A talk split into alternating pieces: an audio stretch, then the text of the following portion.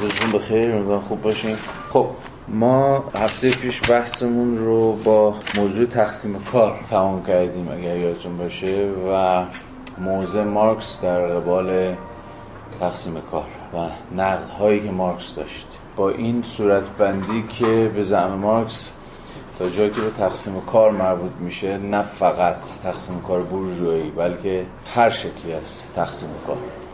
ما عملا با چیزی کمتر از بیگانگی سر کار نداریم. و مسئله مارکس رو تقسیم کار هم در واقع مسئله مارکس با مسئله بیگانگی. با خاطر دارید مفهوم بیگانگی؟ همون الینیشن هم که صحبت های مقدماتی کردیم. زمانی که بعدها به دست نوشته برسیم دست نوشته های 1844 اونجا دوباره به موضوع بیگانگی باز خواهیم گشت. و باز به تفصیل بر سر صحبت می‌کنیم. چند جا در آثار مارکس مواجه خواهیم شد با موضوع بیگانگی. غیر از ایدئولوژی و دست نوشته ها تو گرونریسه دوباره با موضوع بیگانگی طرف خواهیم شد و شاید از همه مهمتر تو خود کاپیتان. ولی این بار دیگه نه به نام مفهوم الینیشن یا بیگانگی بلکه با ترم چی؟ کاپیتال جلد یک ترم بیگانگی ترجمه میشه چه مفهومی؟ فتیشیزم دیگه بطوارگی در واقع اینها بعدها خواهیم دید به تفصیل بیشتر اینها معادل های هم دیگه مارکس وقتی در آثار متأخر ترش از فتیشیزم داره حرف می‌زنه از بطوارگی داره حرف می‌زنه در واقع داره از همون مفهوم بیگانگی روزهای جوانیش سخن میگه. و بعدها در سنت پسا مارکسی خود مفهوم فتیشیزم هم ترجمه میشه به مفهوم خیلی کلانتر و فراگیرتر دیگه نه؟ مثلا توی terminology لوکاچی گئورگ لوکاچ فیلسوف نو مارکسیست ما با term reification مواجه میشیم شی‌وارگی. و شی‌وارگی هم در واقع با مفهوم فتیشیزم بطوارگی و با مفهوم بیگانگی یا اون ادینیشن اولا هم خانواده است. اینا عملا معادل های هم ارز همدیگر و کل این داستان رو هم چنان که هفته پیش هم گفتم و بعد هم به این موضوع باز خواهم گشت بر حسب رابطه وارونه شده سوژه و اوبژه باید بفهمیم نه؟ در واقع بیگانگی یا بعدها فتیشیزم و بعدها ریفیکیشن همون وارون شدن رابطه این دوتاست. سوژه برسازنده و ابژه برساخته رابطهشون معکوس میشه یعنی اون ابژه که خود کانستراکتده برساخت شده عملا شعن فائلانه یا شعن سوبژکتیوی پیدا می‌کنه. یعنی رابطه عملا وارو نمیشه. حالا برها باز میگردیم به موضوع بعد. بر صورت در صفحه 312 اونجایی که مارکس از الگوی آرمانی تقسیم کار منحل شدهش سخن میگه می‌بینید که ما با عملا یه جامعه ایدالیزه ای سر کار داریم که توش چیزی چون تقسیم کار وجود نداره و افراد می‌تونن در مشاغل مختلف در فعالیت های مختلف رو تجربه کنن بازم بحث کردیم یه نقدهای مطرح کردیم به اینکه اصلا خود مثال مارکس خودش مسئله داره مثالی که داره می‌زنه شامل در واقع مشاغل فاقد مهارت و غیر تخصصی اساسا پیشا سرمایه داریه و فهم متأخری که ما از سرمایه داری به مسابقه تخصصی شدن هرچه بیشتر و فضاینده مهارت ها و محوریت اصلا سرمایه داری مبتنی بر دانش شناختی که ازش داریم جور در نمیاد دیگه. ما هرچقدر بیشتر که داریم میریم جلو سرمایه داری بیشتر داره. knowledge based میشه دیگه دانش محور میشه دانش بول امروزی یا دانش بنیان میشه چه می‌دونم از این داستان.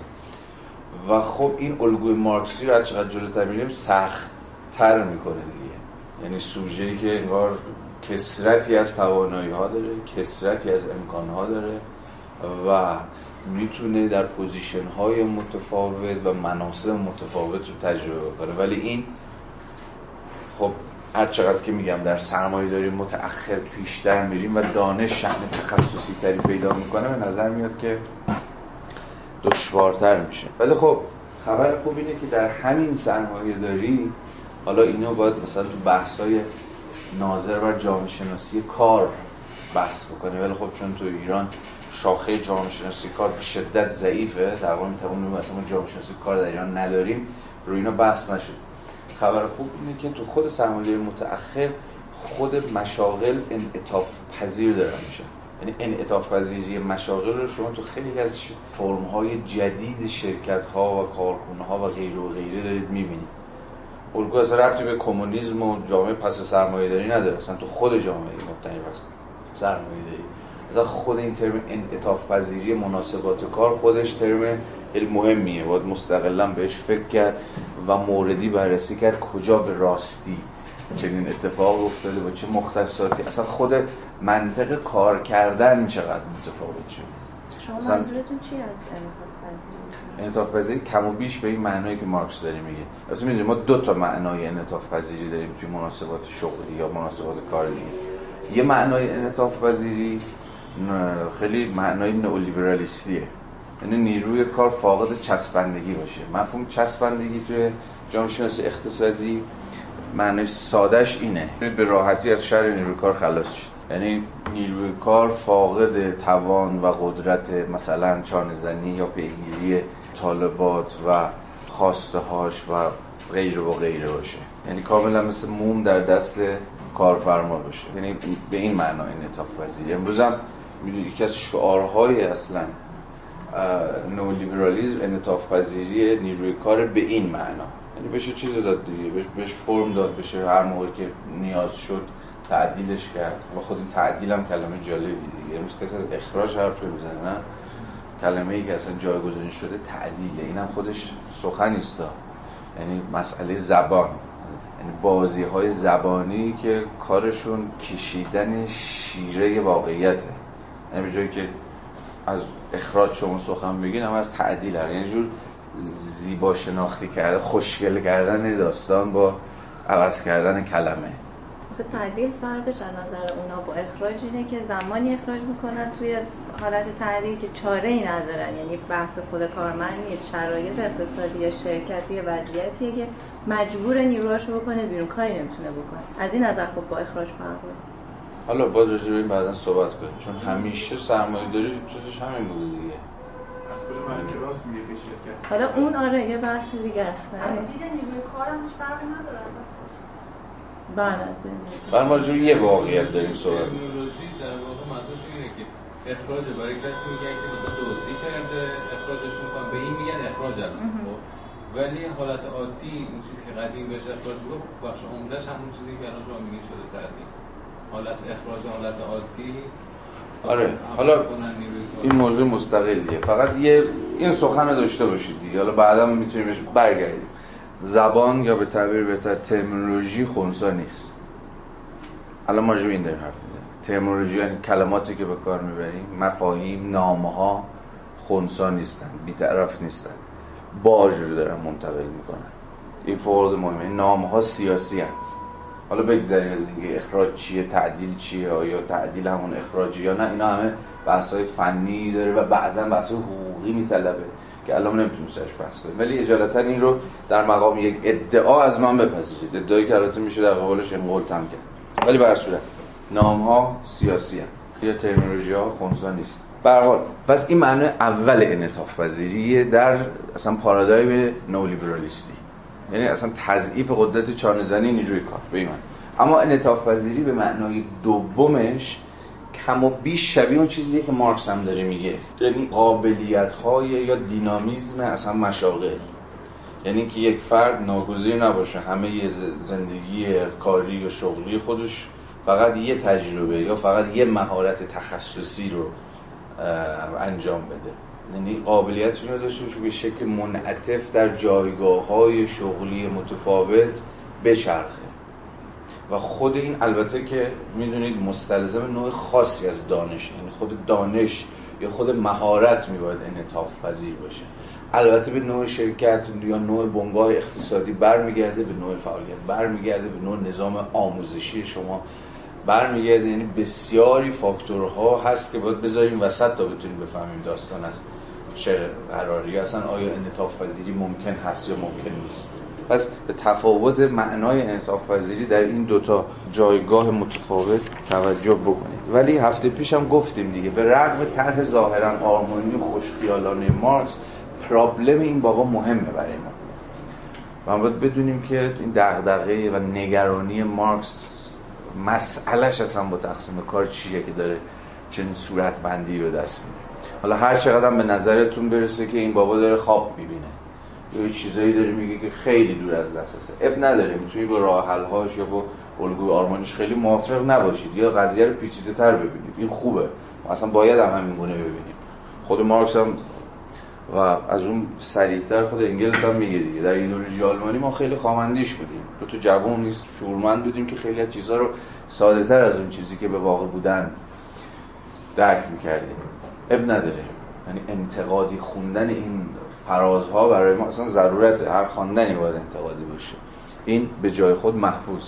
اما مسئله عمده در نوع خوندن قبلتر از اینکه پای نقد کردنه هر کی می‌خواد مارکس باشه یا متفکر نولیبرال باشه هر کسی در رو متد خوندن حرف بزنه در متد خوندن باید برای شما مهم باشه که بزنید به قلب متن. و قلب یک متن هم اون نبض یک متن هم چیزی نیست جز مسئلهش جز پرابلمش یعنی خیلی ساده. مارکس دغدغش چیه؟ با چی درگیره اینجا؟ اینو باید بفهمید باید بدونیم که گیرش با تقسیم کار چیه. اصلا چرا تقسیم کار بده؟ به معنی خیلی سادهش دیگه. هر حال مارکس فکر می‌کنه تقسیم کار شره. باید تقسیم کار رو منحل کرد. جامعه کمونیستی یا ساده ترش کنه. جامعه پس و سرمایه داری نمی‌تونه باز تولید کنه یا تداوم ببخشه تقسیم کار. چرا؟ چون مارکس فکر می‌کنه که این با اسنس بشری در تعارضه. راجع به معنای اسنس یا همون ذات انسانی در اندیشه مارکس هم همون هفته پیش سخن گفتیم دیگه. این ذات چیزی نیست جز همون بیکامینگ چیزی نیست جز همواره در حال فرم یابی بودن. همواره از هر شکلی از فرم یابی تن زدن. این بعدها مثلا اگر اسم انس بلوخ شنیده باشید یک متفکر پسا مارکسیه یه جورایی یا نزدیک به حلقه مکتب فرانکفورتیه. و اصلا با همین تز و با همین فهم از ذات مارکسی مارکس و مارکسیزم و با مفهوم امید گره می‌زنه. چون انس بلوخ فیلسوف امیده دیگه. شاید هیچ کسی به اندازه انس بلوخ در قرن بیستم به امید فکر نکرده اساس فهم بلوخ از امید در انتولوژیه یعنی در فهم هستی شناختی جهان به مسابه بیکامینگ جهان به مسابه no more and یعنی دیگر نه و نه هنوز. دیگر نه یعنی میل یعنی همون نفی هگلی مارکسی. دیگر نه. نفی. ولی نه هنوز یعنی چی؟ یعنی هنوز بیکامینگ در جریان هنوز تعینی تعین صلبی حادث نشده. این همه هستی برای بلوخ حد استوای این دوتا مومنته. نه دیگر و نه هنوز. هستی اینجاست. بنابراین شما با یه جور سیلان توقف ناپذیر سرکار دارید. و اگر بخواید قضیه رو پیچیده‌تر و عمیق‌تر بفهمید هم پایه و همگام با بلوخ باید تا تفسیر رادیکالی که او از مفهوم ماده نزد ارسطو به دست میده عقب برید. بلوخ تا جایی قضیه رو جدی می‌کنه که بحث می‌کنه راجع به خود ماده در سنت ارسطویی. ماده ای که هیچ تعین ثابتی نداره و همواره در حال شدن. و از این حیث مثلا برای بلوخ ابن سینا خیلی مهمه. یه رساله داره که به فارسی هم ترجمه شده. در نت هم می‌تونید پیداش کنید. ابن سینا و ارسطویی های چپ. اسم رساله آقای ارنست بلوخه که اونجا داره با یه تفسیر خیلی مبدعانه ای سعی می‌کنه که توضیح بده این هستی شناسی مبتنی بر امید تا چه پای ناظر به فهم متفاوتی از خود مفهوم ماده است. حالا اینا رو من فقط دارم در مقام طرح بحث میگم نمی‌خوام وارد خود محتوای این دعاوی بشیم. به حال می‌خوام بگم پشتوانه های نظری گسترده پیدا کرده این دست بحث ها خب بذارید بریم جلو و ببینیم ماجرا از چه قرار در صفحه 314 ذیل title تکامل نیروهای مولد به مثابه پیش‌فرض مادی کمونیسم مارکس و انگلز بحثشون رو در واقع از ترم بیگانگی و پیوند زدنش به ضرورت انقلاب پیش می‌برن. بخونیم با هم ببینیم چی میگه. این بیگانگی که تا الان داشت توضیحش می‌داد و ما خوندیم البته تنها می‌تواند با توجه به دو پیشفرض عملی یا پراتیک ملغا شود. اساس مارکسیزم الغای بیگانگی دیگه. یا بنابر راه و رسمی هیلی دفاع از آشتی کردن سوژه با خودشه. سوژه‌ای که جهان رو داره مساوی چیزی بیگانه به دور افتاده از خودش تجربه می‌کنه با خودش یعنی با تجارب خودش با فراورده های خودش با محصولات خودش با ابژه های خودش. به یک زبان با جهانی که ازش بیگانه شده آشتی کنه. این کل پروژه هگلی مارکسی مارکسیزم دیگه. پروژه آشتی. یا اینجا پروژه الغای بیگانگی. یکی شدن دوباره سوژه و ابژه با هم. فائق اومدن برای این شکاف. فائق اومدن برای این دوگانگی. این اساس مارکسیسم مارکسیسم خود برای شکاف بین این دو تا سوژه ابژه فائق. به این معنا مارکسیسم یه پروژه آشتی جویانه است به این معنا و فقط به این. هر چقدر لازم سیاسی پروژه است که می‌خواد آنتاگونیسم رو یا اون تضاد تا نهایت منطقیش پیش ببره ولی در قایات خودش پروژه آشتی جویانه به این معنا. تنها می‌تواند یعنی این بیگانگی با توجه به دو پیشفرض عملی ملغا شود. خب چی این پیشفرض برای اینکه قدرتی تحمل ناپذیر شود یعنی قدرتی که مردم علیه آن انقلاب می‌کنند باید الزاما توده بزرگی از بشریت را سلب مالکیت کرده باشد. و افسون بر این باید با جهانی از ثروت و فرهنگ موجود در تضاد باشد. این دو پیشورز مستلزم افزایش هنگفتی در نیروهای مولد و درجه بالایی از توسعه و گسترش آن است. حالا این دو تا پیشورزش رو یکم بررسی کنیم ببینیم چی می‌خواد بگه. حرفش ساده است دیگه. اون انقلابی که در نهایت قراره برای این بیگانگی فائق بیاد. دو تا پیش‌فرض یعنی دو تا اتفاق دو تا شرط داره. اینجا انقلاب مشخصا انقلاب کمونیستی دیگه. و به تعبیر ساده تر فراز آمدن بر و فراتر رفتن بر سرمایه. دو تا فرض داره فرض اول کسرتی از جمعیت باید سلب مالکیت بشه انباش سرمایه باید به بالاترین حد خودش برسه اما در ید اقلیتی و اکثریتی فاقد مالکیت باشه. یعنی کاملا این شرط اول خودش شرط دیگه زمینی داره دیگه. اکثریتی سلب مالکیت بشن خیلی ساده بیچیز بشن. این ترجمه کرده بیچیز این آقای تیر داده نیکی در ترجمهش گذاشته کسرتی از جمعیت یا مردم بیچیز بشن. دستشون خالی بشه. یا تعبیر دقیق درش همینه فاقد مالکیت بشن. و این یه معنای ساده داره دیگه. مالکیت در یه اقلیتی انباش بشه. به این معنا سرمایه داری نهایت اولیگارشی ممکنه دیگه نه؟ اولیگارشی یعنی حکومت اقلیت اقلیت سالاری.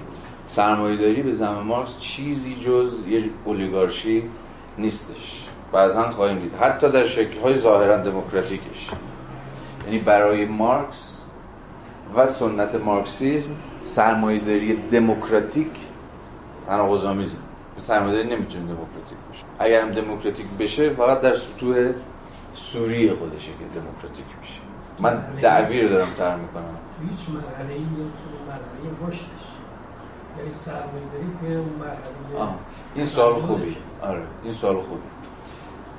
حالا شما می‌تونید بگید که خب این مارکس مگه همون مارکسی نیست که در سال 1863 در یه سخنرانی که داره از این حرف می‌زنه که و ادعاش اینه که به سراحت هم هست که در کشورهایی که دموکراسی وجود داره به ویژه دموکراسی پارلمانتریستی وجود داره طبقه کارگر بدون ارتکاب به قوای قهرامیز می‌تونه مطالبات خودش رو پیش ببره این عین جمله مارکس دیگه و مثال هم می‌زنه میگه مثل انگلستان و آمریکا. و اینجا هم هست که سوسیال دموکرات ها از دنده راست مارکس در میان دیگه. این دنده راست مارکس خیلی سوسیال دموکرات هایی که به مارکس ارجاع میدن یکی از فرازهایی که براشون خیلی مهمه همینه.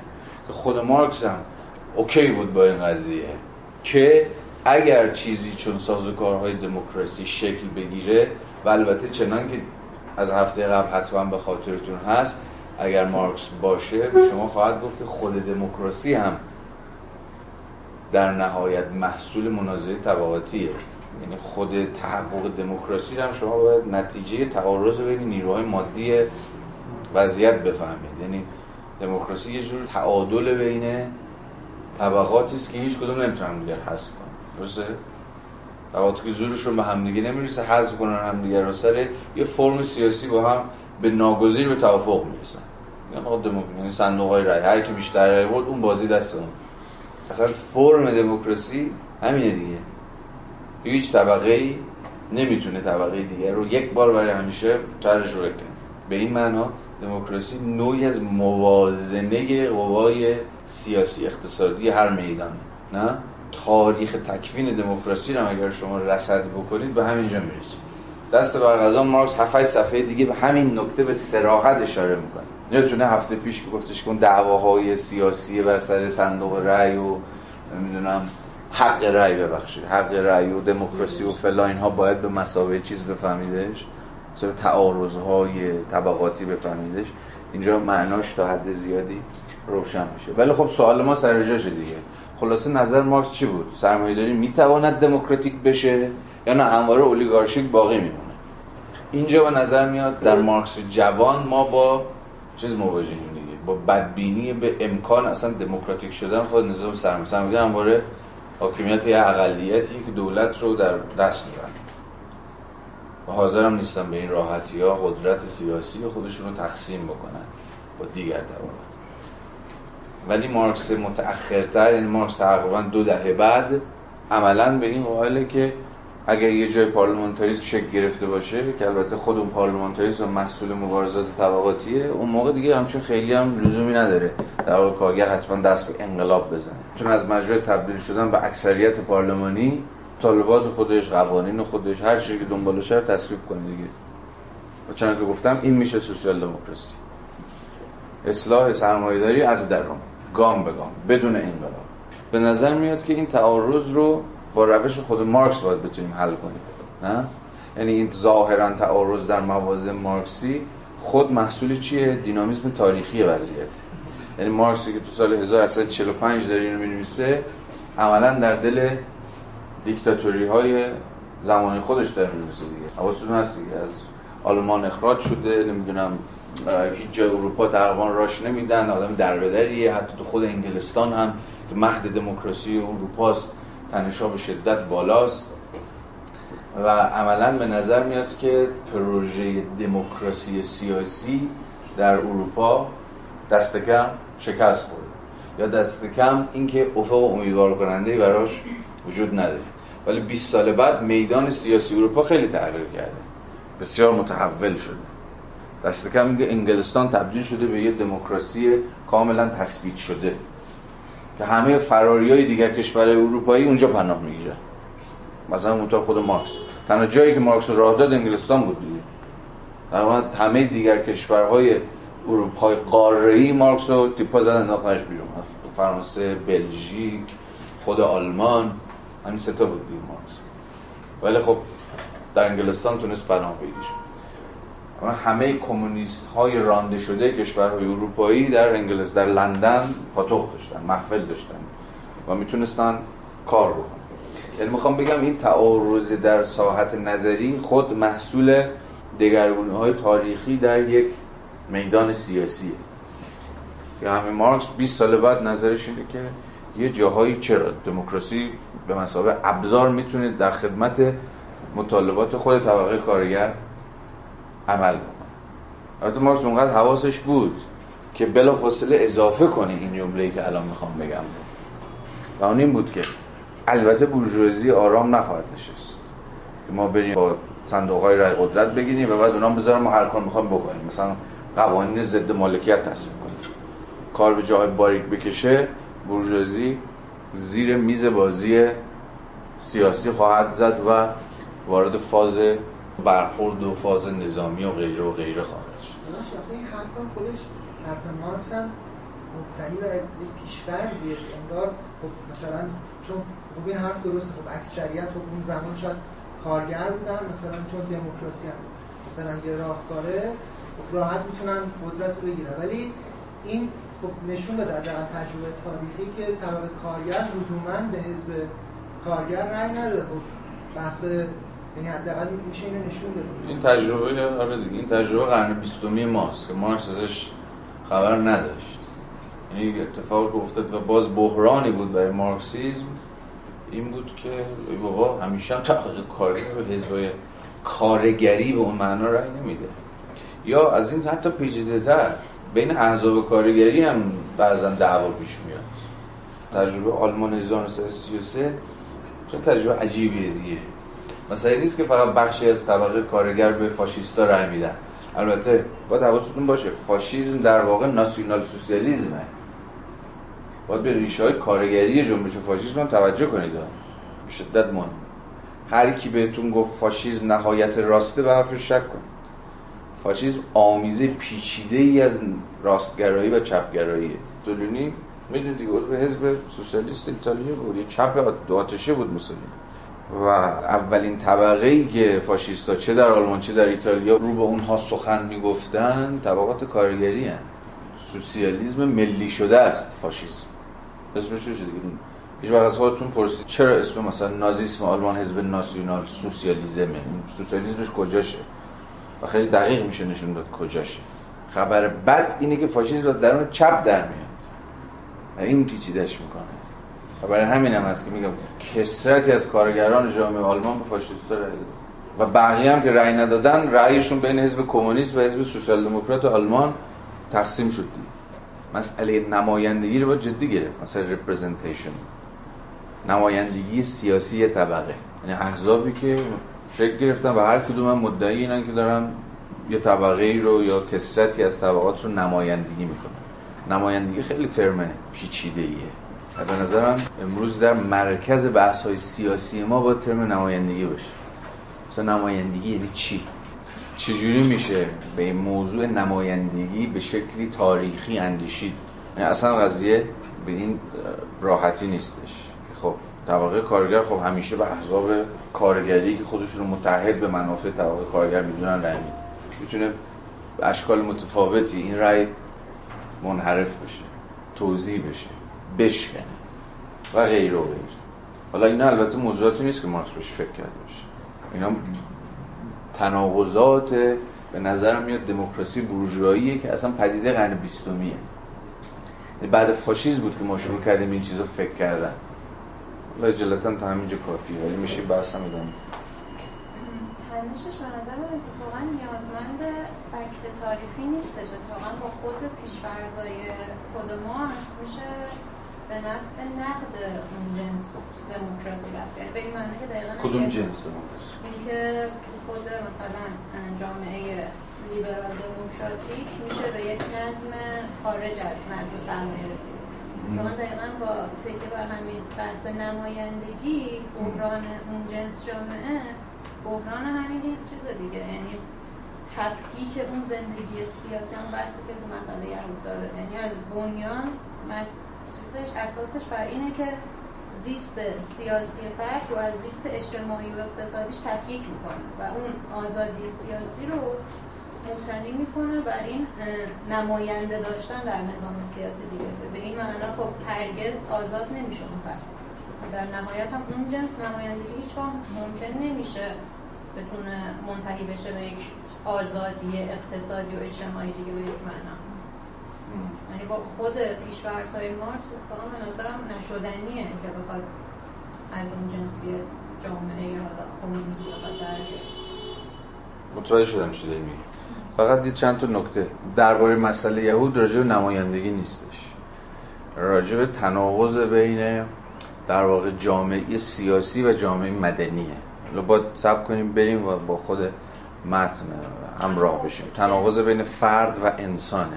جنس آزادیش از همین تناقض برمیاد. یعنی من به این واسطه آزادم از نظر سیاسی که می‌تونم حق انتخاب یک نماینده ای رو داشته باشم. نه.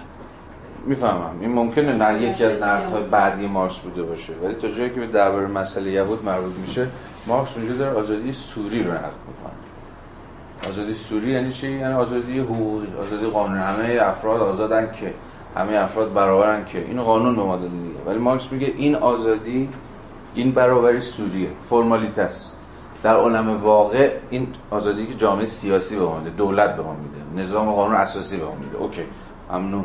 همه ما برابریم همه ما آزادیم. این ایدولوژی لیبرالیستیه. مارکس میگه فقط نیمی از ماجراست. نیمی اصلی ماجرا رو لیبرالیسم حل نمی‌کنه. یعنی چی رو حل نمی‌کنه؟ که ما در عالم واقع آزاد نیست یا به یک اندازه آزاد نیست آزادتر. یعنی امکانهای بیشتری برای هر کاری که می‌خوام بکنن یا پیش برده برنامه سیاسیشون دارن. ما در عالم واقع با هم برابر نیستیم. تا جایی که جامعه مدنی مربوط میشه نه جامعه سیاسی نه در ساحت دولت. جامعه مدنی چی؟ عرصه تبعیض هاست.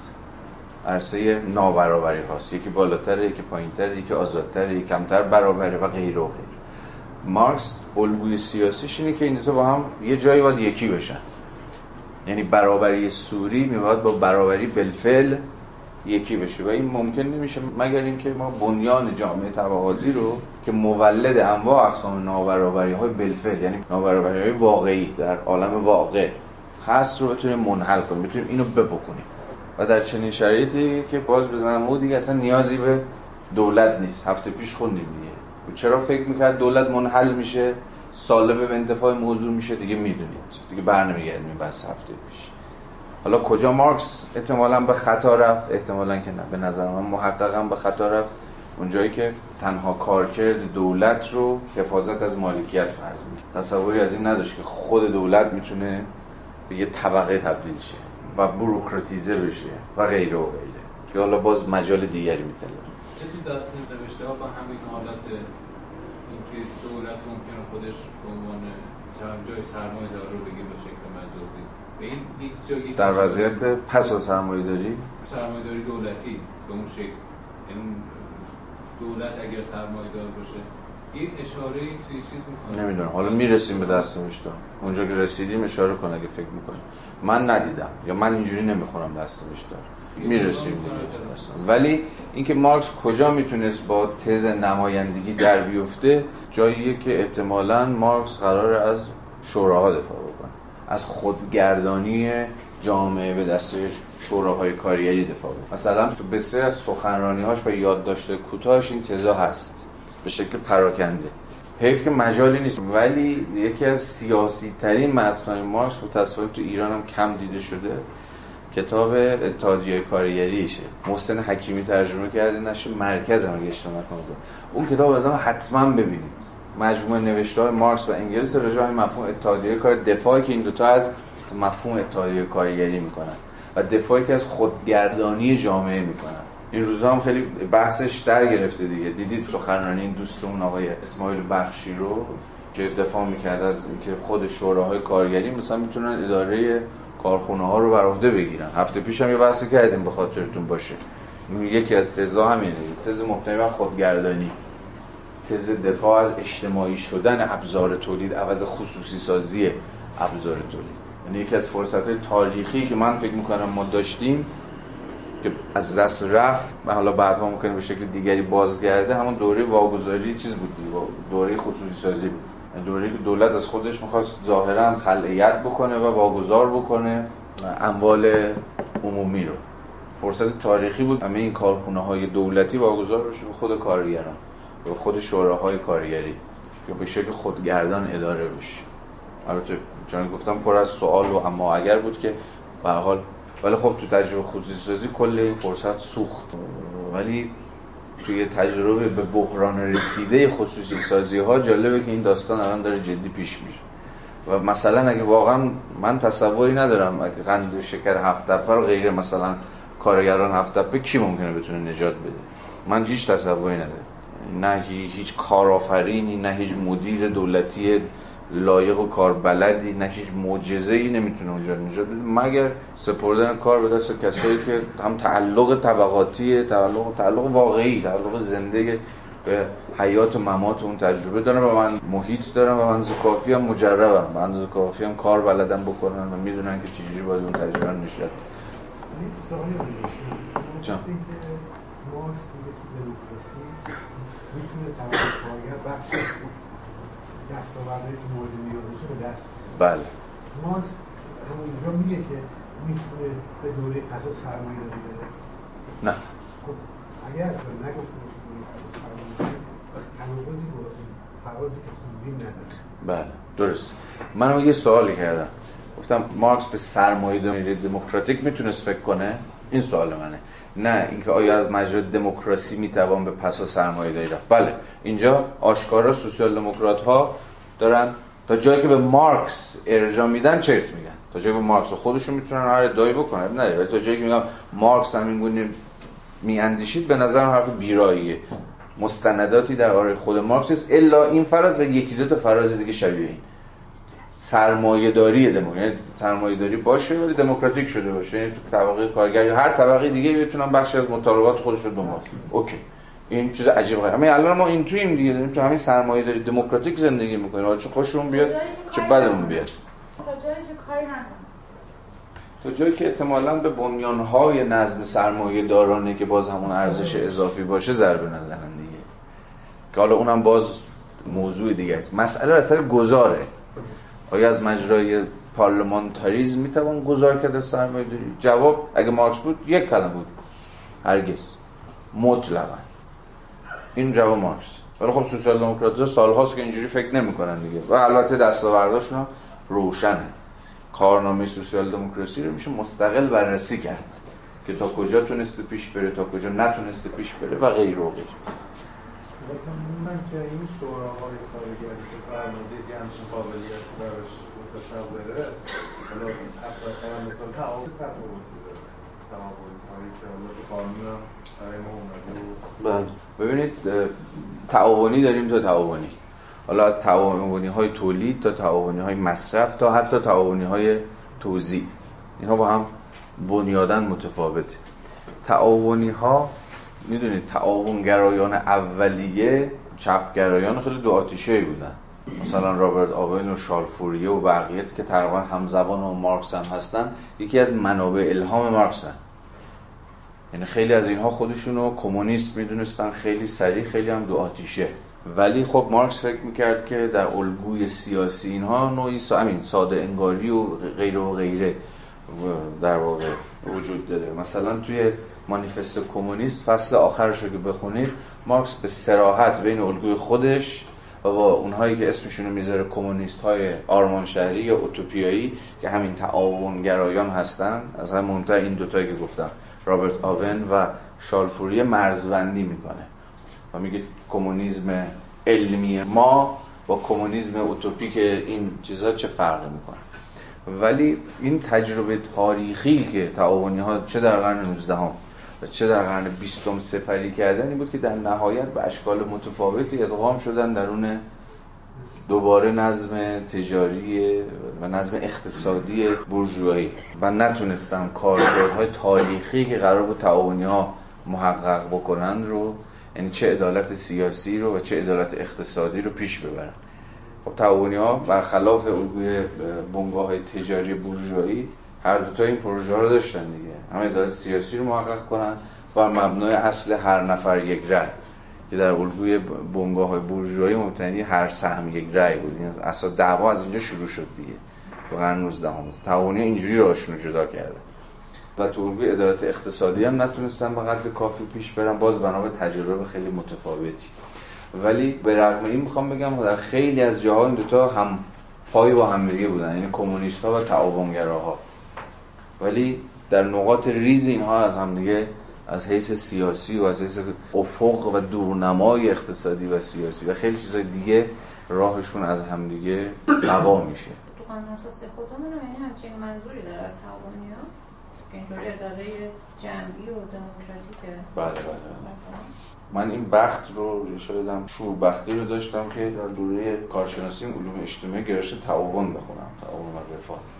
و فرصت شد که قانون تعاونی ها رو ببینم. قانون تعاونی خود جمهوری اسلامی رو. خود قانون تعاونی ها قانون کم پیشروی نیستش و خیلی از سطوح قوانین پیشروی ما داریم در حوزه تعاونی ها ولی خود تعاونی ها در خیلی از جاها فقط محمل قرار گرفتن در ساختار سیاسی جمهوری اسلامی برای دامن زدن به یه شکل دیگری از فساد. با یه سازوکارهای خیلی خیلی پیچیده ای و برخلاف اون آرمان ها و قایات برابری طلبه خودشون سر از تجارب و کارنامه خیلی عجیب و غریبی در که با مستقل باید بررسی کردین. دقیقا یکی دیگر تعاونی هست تعاونی مالیه. و همین الان هم خیلی از این شرکت های مالی با قوانین تعاونی ها دارن فعالیت می‌کنن.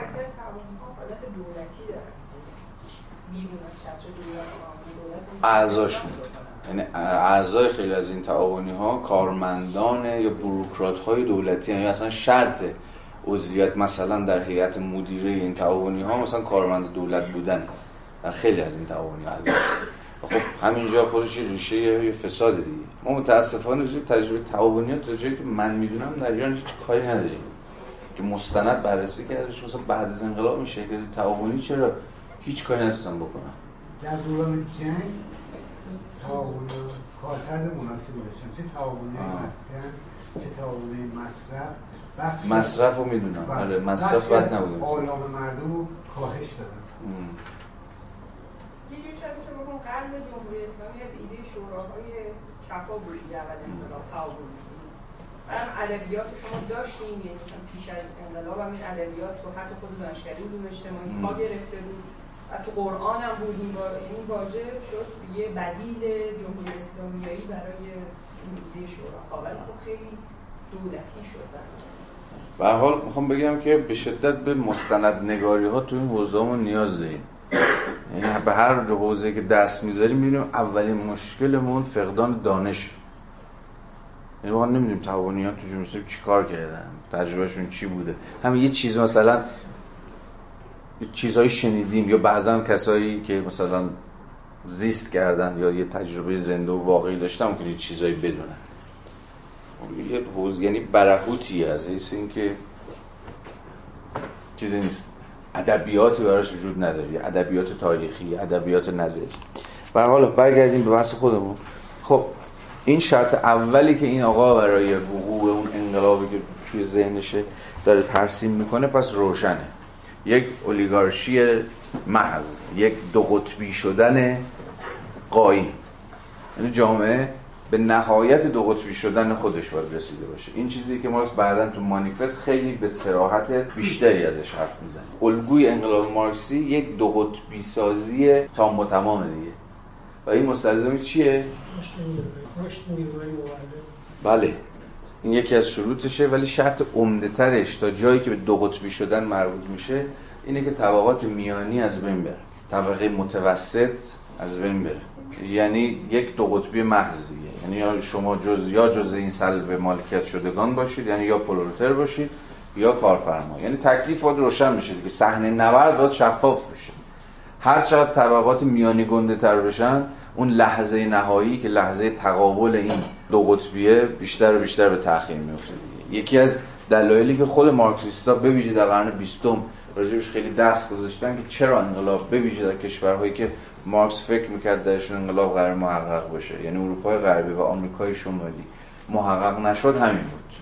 طبقه متوسط توش اتفاقا برخلاف تصور مارکس بزرگ شد. نه اینکه منحل بشه. مارکس فکر می‌کرد طبقات میانی یا همون خرد بورژوازی یا پرولتریزه میشه. یا ادغام میشه در سرمایه بزرگ. یعنی یا میپیونده به بورژوازی یا میپیونده به پرولتری هر چقدر جلوتر میریم سرمایه داری دو قطبی تر میشه. و این یعنی چی؟ یعنی ناگزیرتر میشه وقوع انقلاب. چون وقتی جامعه بشه دو قطبی بشه تقابل ما آنها کار تمومه. ما آنهایی هم که می‌دونید دیگه هیچ آشتی بینشون برقرار هیچ مخرج مشترکی نداره. اجماع توافقی بینشون نیست. کاملا متضاد المنافع. هر چی سود اینه ضرر اونه و برعکس. بنابراین اگر دو قطبی سازی جامعه رو از مارکس بگیری چیزی از مارکسیسم رو باقی نخواهد یعنی هر چقدر که طبقات متوسط گنده تر بشه. میشه به یه نظریه فکر کرد؟ حالا مثلا نظریه مارکسیستی که طبقه متوسط رو در بر بگیره در این حال انقلابی هم باشه. در واقع فقط محدود نمونه به پرولتاریا بمانه طبقه کارگر. انقلاب؟ بله بعد طبقات دیگه ای هم بپیوندن به این زمین نظریه باشه. میشه به این فکر کرد به نظر شما؟ طبقات دیگه قشر متوجهم متوجهم. ما همه الانش هم کم و بیش داریم. نو مارکسیستایی که دارن سعی می‌کنن به این جواب بدن که یا به این فکر بکنن که الگوی انقلاب آینده نمی‌تونه الگوی انقلابی باشه فقط پرولتری ولی که اتفاقا پای طبقه متوسط هم باید وسط باشه. تا حدی. ولی از اون بیشتر کسایی مثل اریک اولین رایت و اصلا شاخه مارک... نو مارکسیستی تل طبقاتی. اخیرا یه کتاب خوبم ترجمه شده. روی کردهایی در تحلیل طبقاتی. اریک اولین رایت و دیگران. ترجمه یوسف صابری نشر لاهیتا. این کتاب حتما ببینید اگه براتون جالبه. تحلیل های نو مارکسیستی از طبقه. اولین کاری که اولین رایت می‌خواد بکنه اینه دیگه. یعنی تجدید نظر طلبی می‌خواد بکنه تو الگوی تحلیل طبقاتی مارکسی که فقط در سرمایه داری بورژوازی پرولتاریا نیستش. این وسط کلی طبقات دیگه هم هستن که خب عموما از تحلیل مارکس افتادن به مارکس ندیده یا نمی‌تونسته ببینه چون اینا اصلا زاده توسعه خود سرمایه داری. سرمایه داری برخلاف نظر مارکس به سمت سوی رفته که هی طبقات میانی از روش تپ تپ شکل گرفتن این بحث باز یه مجال منحصر و مستقلی میطلبه. ولی بسیار بحث مهمی. و مارکسیست های ارتودکس مارکسیست هایی که می‌خوان هنوز به الگوی مارکس وفادار باقی بمونن همینجا مداخله می‌کنن دیگه. یعنی می‌خوام بگم آقا طبقه متوسط یه دریوری بیشتر نیست. خودش اسطوره است. چیزی به طبقه متوسط نداریم. طبقه متوسط هم در نهایت همان پرولتاریاس حالا در لباس مبدل. مثلا مقالات اخیر کمال خسروی رو نمی‌دونم کدومتون دیده. سایت نقد رو دنبال می‌کنید دیگه مثلا. سایت نقد رو ببینید در این 6 7 ماه کمال خسروی یه 4 5 تا مطلب نوشت. در باب همین که چرا طبقه متوسط اصلا خودش یه ترم بورژواییه یا خرد بورژواییه برای کمرنگ کردن اون الگوی انقلاب مارکسی. و در واقع ما همچنان در یه جامعه دو قطبی یا کارگر یا کارفرما داریم زندگی می‌کنیم. بله شرایط کارگری فرق می‌کنه. من در مقام مثلا خدای نکرده زبونم لال استاد دانشگاه مثلا شرایط کارم با یه مثلا کارگر کارخونه هفت دفعه فرق می‌کنه. ولی جفتمون داریم نیروی کارمون رو میفروشیم. حالا من به دولت میفروشم با. یه شرایطی اون به یه کارفرما خصوصی میفروشه با یه شرایطی. من یه مقداری اقتدار دارم در حوزه محیط کارم اون نوع اقتدارش فرق می‌کنه. ولی در نهایت از حیث تعریف جفتمون فروشنده نیروی کارمونیم. به خریدار نیروی کار.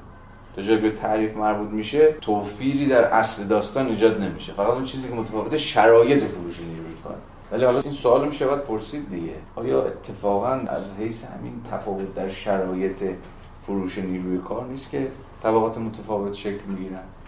و اصلا گیرم که این حرف درست باشه. گیرم که همه ما در مقام فروشنده نیروی کار اسممون باشه پروتر اصلا این چیز اینجا ما زده نشته پروتر خب بعدش. آیا این لزوما ما رو مشترک المنافع می‌کنه؟ آیا این لزوما ما رو از لحاظ سیاسی به هم پیوند میده؟ آیا این لزوما نوعی همبستگی سیاسی ایجاد می‌کنه؟ چون هم طبقه شدن برای مارکس در نهایت باید به یک کنش سیاسی متحد الجهت متحد الشکل مش متحد انجام میدیم دعوای ما بر سر اسم گذاری که نیست که. اصلا شما بگو 99 درصد جامعه ایران پرولتر اوکی قبول. چون نیرو کارشون دارن میفروشن ولی این کمکی به الگوی سیاسی ما نمی‌کنه. یعنی 99 درصد پرولتر در نهایت بنا به دلایل بسیاری که میشه تفصیل سرش صحبت کرد با همدیگه توافق و اجماع و پروژه مشترک و غیر و غیره نداره. یعنی نمی‌تونن با هم توافق کنن سر یه پروژه مشترک سیاسی. همین که اوله که راست گفتید که نامگذار یا خونسا نیستن خب وقتی کسی که مثلا حالا از این موضوع می‌خواد بگه نه هنوز این تحلیل تحلیل درستیه. کدوم تحلیل یعنی همین بحثی که تقابل دوگانه پرولتاریا و بورژوازی درسته. اسمی که می‌خواد بذاره تحلیلش تغییر می‌کنه. یعنی فقط بحث فقط سر اسم نیست. استراتژی موقع عوض میشه. اون موقع فقط بحث سر این نیستش که خب اوکی مثلا الان جامعه الان تقابل این دو تا بعد اون موقع می‌خواد به تحلیل استراتژیک عملی هستی اجتماعی می‌خواد تغییر پیدا بکنه. آره دیگه و مشکل همینجاست دیگه. همینجا مشکلات شروع میشه. یعنی تو الگوی سیاسی اون دیگه دعوا شروع میشه. یادم خیلی از چپ ها تا سال 89 ادعاشون این بود که جنبش سبز دقیقا این ویژگی رو داره. یعنی یه جنبش طبقاتیه به این معنا. یه اکثریت نیروهای کار دارن در برابر اقلیت نیروهای چیز دارن میستیزن با هم ولی دقیقا دعوا از همینجا شروع میشه تازه. خیلی خوب. این هم طبقه بودن ما هم طبقه بودن من و تو جفتمون پرولتری بنا به تعریف. اوکی. آیا به یک اشتراکی در پراتیک منجر میشه؟ تو ماسپیکیتی توی بله. سرمایه بله بله. قشنگ نشون داده که چقدر سرمایه و اینکه سرمایه ها دست یک اقلیت خیلی کوچیکی بله. با چه روندی تو جهان معاصر داره اتفاق میفته بله. طبیعتا تمام نیروهایی که داره ازشون سلب مالکیت داره میشه و این جهانی که به این شکل داره با جنگ با تبعیض با فقر زیاد برای اکثریت مردم داره پیش میره طبیعتا می‌تونه منافع مشترک و برنامه مشترک برای بقیه ایجاد بکنه. این چرایی که نهی که گفتم در این اساس بودش که عملا مهم نیستش که شما بگی مثلا مارک پروتر بزنی یا مارک چی بزنی اصلا بحث مارک ها نیستش. بحث اینه که سرمایه پویش خودش داره همه ما رو توی ردیف قرار میده. متوجه متوجه. کسی می‌خواد این خط پیش ببره دفاع کنه از این تحلیل؟ بفهم. دیگه هست که ما که شرایط تاریخی که قرار داریم در واقع الان مگه مسئله اصلی ما بحث کار و سرمایه است که عمدتا بحثمون رو بذاریم روی تضاد بین طبقات اجتماعی که آنچنان در واقع تفتیش هم شدن. ما شرایط تاریخی قرار نداریم که فقط مسئلهمون بحث کار باشه یا بحث سرمایه باشه. احتمالا دوستان با شما مخالفت خواهد کرد و فکر می‌کنه تضاد اصلی تضاد کار سرمایه است. ما آنچرا که در سال 88 اتفاق افتاد و اون جنبشی که اون حرکتی که به وجود اومد نه تنها نه به مسابقه زدن سرمایه هست چون هنوز ظرفیت های تاریخی به نظر نمی‌رسه که شرایط اجتماعی و شرایط تاریخی ما این رو ایجاب بکنه که جامعه برای زدن سرمایه بره.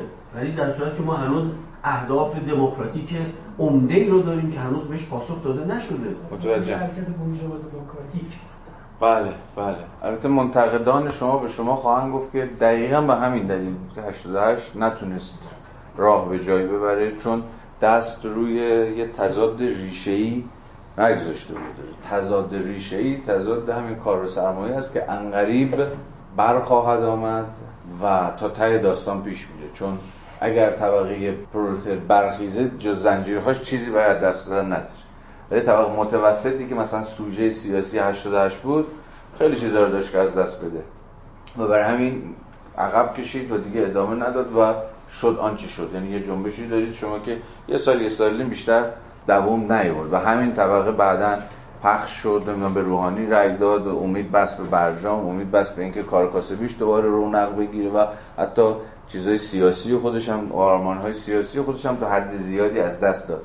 ولی اگر طبقه کارگر به سوژه سیاسی تبدیل بشه که البته شرایط داره تبدیل شدنش به سوژه سیاسی که ظاهر من دارم به زبان اونها سخن میگم منتقدین اون خط تحلیلی که شما پیش بردید. اگر به سوژه سیاسی تبدیل بشه که داره به نظر میاد نرم نرمک میشه بنا به همون دلایل خیلی رادیکالتر و خیلی ریشهیتر و خیلی آشتی ناپذیرتر تا ته بازی رو پیش خواهد رفت. دقیقا به همین دلیل ظاهرا ساده دیگه که چیزی زیادی ندارد دست بده جز مثلا زنجیرهاش. اینی که امروز کارگران مثلا همین قند و شکر هفتم یا ایکس یا ایگرک تبدیل شدن به سوژه های سیاسی دقیقا به این دلیلی که دارن از زندگیشون دفاع می‌کنن. یعنی خود زندگیشونه که سیاسی شده. و به همین دلیل رادیکالیته ای که این طبقه داره قابل قیاس با رادیکالیته هیچ یک از دیگر طبقات نیست. اما یه رویکرد سوم که من طرفدارشم اینجوری فکر می‌کنه که در نهایت آینده سیاسی ایران در گروه حدی از همکاری و حدی از ائتلاف مواضع سیاسی طبقه کارگر و طبقه بخشی از طبقه متوسط. هیچ یک از این دو طبقه به تنهایی نمی‌تونه پروژه سیاسی دموکراسی خواهانه رو در ایران پیش بره. هیچ کدوم به تنهایی زورش نخواهد رسید. کما اینکه نه 88 به تنهایی کاری از پیش برد نه دیوان 96 به تنهایی کاری از پیش برد. اگر قراره که چیزی چون گذار چیزی چون یه تحول رادیکال یا هر چیزی شبیه به این وجود داشته باشه ما باید به یک سنتز بین 88 و 96 فکر کنیم. حالا حالا اون ور دیگه یعنی رو به آینده. حالا رو, رو, رو, گذشته میشه حرف زد انقلت کرد بحث کرد. این سنتز آیا شرایطش مهیاست؟ آیا افقش مهیاست آیا آمادگی به قول مارکسیستای کلاسیک آمادگی یا شرایط عینی و ذهنیش محقق شده نشده؟ اینا همه سوالایی است که باید با هم دیگه بهش فکر بکنیم و راجبش حرف بزنیم و گفتگو بکنیم و البته ببینیم که چه خواهد شد چون به حال هیچ کدوم ما کنشگر سیاسی به اون معنا که نیستیم که از بیرون نگاه می‌کنیم که گمانهایی می‌زنیم برای همین. به حال من فکر می‌کنم که مومنت آینده سیاسی در ایران فقط در صورتی که همین تعلیفی سنتزی از این دوتا مومنت باشه ممکنه که راه به جایی ببره. آیا چنین چیزی ممکن هست یا ممکن نیست رو میگم باید موکول کنیم به بحث های احتمالی در آینده. شما باید یه پایه علمی بله. پایه بنیانی داشته باشه اون چیزی که الان شما میگید مطلبی که ایشون مطرح می‌کنه. میگه ما توی مرحله قرار داریم که می‌تونه طبقه متوسط خود بورژوازی با طبقه کارگر توی یک چیزی قرار بگیره. یعنی توی مرحله که مرحله سوسیالیستی نیست. مرحله انقلابی یا تغییراتی که در پیش داریم یک تغییرات دموکراتیک. حالا نهایتا نامون یا بورژوا دموکراتیک یا اصطلاحا گاهی چیز کلی دموکراتیک مطرح. بله بله. که می‌تونه جریانه انقلابی هم در رأسشون باشن مثلا مثل جایی که توی آمریکای جنوبی بله. اتفاق افتاد. سوسیالیستا انقلابیون اومدن ولی مرحله انقلاب مرحله چیز دموکراتیک دونستن. نه سوسیالیستی. کاری هم که پیش بردن در این چارچوب بود و توی انتخابات هم گاهی هم مثل, مثل نیکاراگوئه شکست خوردن این تناقض به یه شکلی در این دیده, دیده شما یک تناقض درش هستش اگه ما مرحله رو مرحله کار سرمایه ببینیم تضاد کار سرمایه ببینیم پس باید به ناچار قبول کنیم که خودبوژوازی بیاد دنبال روی طبقه کارگر. اگه می‌خواد مثلا اون بخشیش منافع خودش حفظ کنه دنبال روی طبقه کارگر باشه قرار چیزای عملیش کنه. که جمله مثلا شورای کارگری هستش و پیش ببره ازش حمایت کنه. اگه نه خب باید به اون طبقه چیز به پیمنده یا اینکه این نظر ایشون من یه مقدار توضیح بدید خوشحال میشم اگه بله. در رابطه با خودتون. ببخشید من می‌خواستم این سوال بکنم. ما داریم راجع به مقطع 88 صحبت می‌کنیم. راجع به 100 سال یا 10 سال و 20 سال آینده صحبت نمی‌کنیم. راجع به اون مقطع صحبت می‌کنیم که چه چیزی امکان پذیر هست و یا اون جنبش می‌تونست اصلا به نتیجه برسه؟ با توجه به اینکه طبقه کارگری عملا می‌تونه متشکل وجود نداره برنامه وجود نداره سازمانی وجود نداره.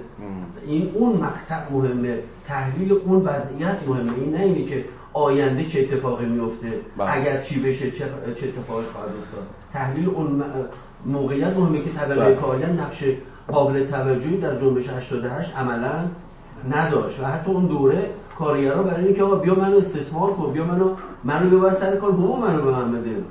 بله. این چه فرایندی به وجود میاد؟ طبقه چه جوری متشکل میشه؟ چه جوری رادیکالیزه میشه؟ چه جوری چه اتفاقی بعداً میفته؟ میمو بماند به اینکه آیا برنامه وجود داره حزب وجود داره یا نه. من خیلی مایلم به این بحث ادامه بدم. بنا به دلایل روشن چون فکر می‌کنم به حال این بحث بحث زنده ایه و با حیات و ممات ما در پیوندی ولی خب تناقضی که داریم که باید متن بخونیم. اگه موافق باشید من خیلی استقبال می‌کنم. حالا یا تو بریک یا بعدش. ولی میگم به حال چون عقبم هستیم اگه بدید برگردیم به متن. ولی حتما بحث کنیم بجور. خب این پیشورز اول به نظرم به قدر کافی و بیشتر از قدر کافی راجبش حرف زدیم پیش شرط دومش به همون اندازه به نظرم مسئله خیزه. باید با جهانی از ثروت و فرهنگ موجود در تضاد باشد. یعنی فقط کافی نیست برای وقوع انقلاب جامعه دو قطبی شده باشه. بورژوازی پرولتاریا. یه اتفاق دیگه هم باید افتاده باشه. جامعه باید در ثروتمند ترین و فرهنگ و فرهیخته ترین وضعیت خودش هم باشه. اینم خیلی شرط دو, دو شرط جالبیه. حالا در ادامه توضیح میده فکر می‌کنم یه مقداری روشن میشه. بخونیم اگر لازم بود بحث می‌کنیم. معناشو داره میگه. این دو پیشفرض مستلزم افزایش هنگفتی در نیروهای مولد و درجه بالای از توسعه آن است. یعنی نهایت توسعه سرمایه داری اختزاش انقلابه. یعنی انقلاب کمونیستی باید در توسعه یافته ترین وضعیت جامعه سرمایه‌داری اتفاق بیفته. خیلی درجه ساده هم هست ظاهرا دیگه. ولی می‌دونید که این چقدر توی تاریخ مارکسیسم باز خودش داستان درست کرد. مثل همون ماجرای آیا در روسیه می‌شود انقلاب کرد یا نه. جامعه فقیر هنوز سرمایه داری نشده نیمه صنعتی دهقانی غیر و غیره. و برای ما هم خیلی داستان بود دیگه. برای چپ های ایران از انقلاب مشروطه به بعد گرگخجه گرفته بودن. نمی‌دونستم واقعا چیکار باید بکنن. مثلا نامه های چیز رو نگاه بکنید. نامه های سوسیال دموکرات های تبریز و رشت رو نگاه بکنید. به پلاخانوف به کاوتسکی. دیدید؟ حتما ببینید. ارزش تاریخی فوق داره. به ویژه ارامنه. ارامنه مثلا رشت و سوسیال دموکرات های ارمنی. رشت و تبریز. کلی نامه دارن به پلاخانوف و کاتسکی سر انقلاب مشروطه. سوالشون یه چیز بیشتر نیست. آقا ما چیکار بکنیم؟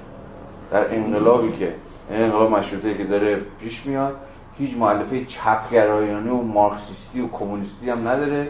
سهم وسط چیه؟ بپیوندیم انقلاب. نه پیوندیم اون گوشه نگاه بکنیم بذاریم خود انقلاب پیش بره.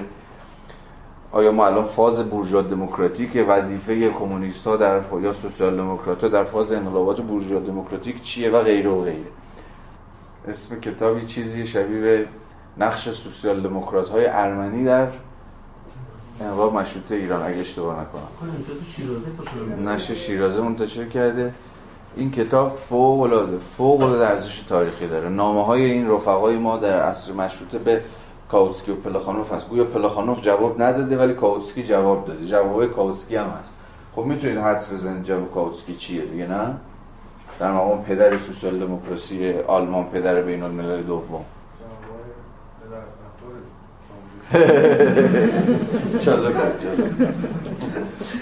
حالا جدا از به درد بخور بودن یا به درد نخور بودنش جواب کاتسکی بود که حتما سوسیال دموکرات ها باید بپیوندن به انقلاب و با فاز بورژوا دموکراتیک انقلاب مشروطه همراه باشن این چون انقلاب برای آزادیه و سوسیال دموکرات ها باید در صف اول مبارزه برای آزادی و دموکراسی باشه.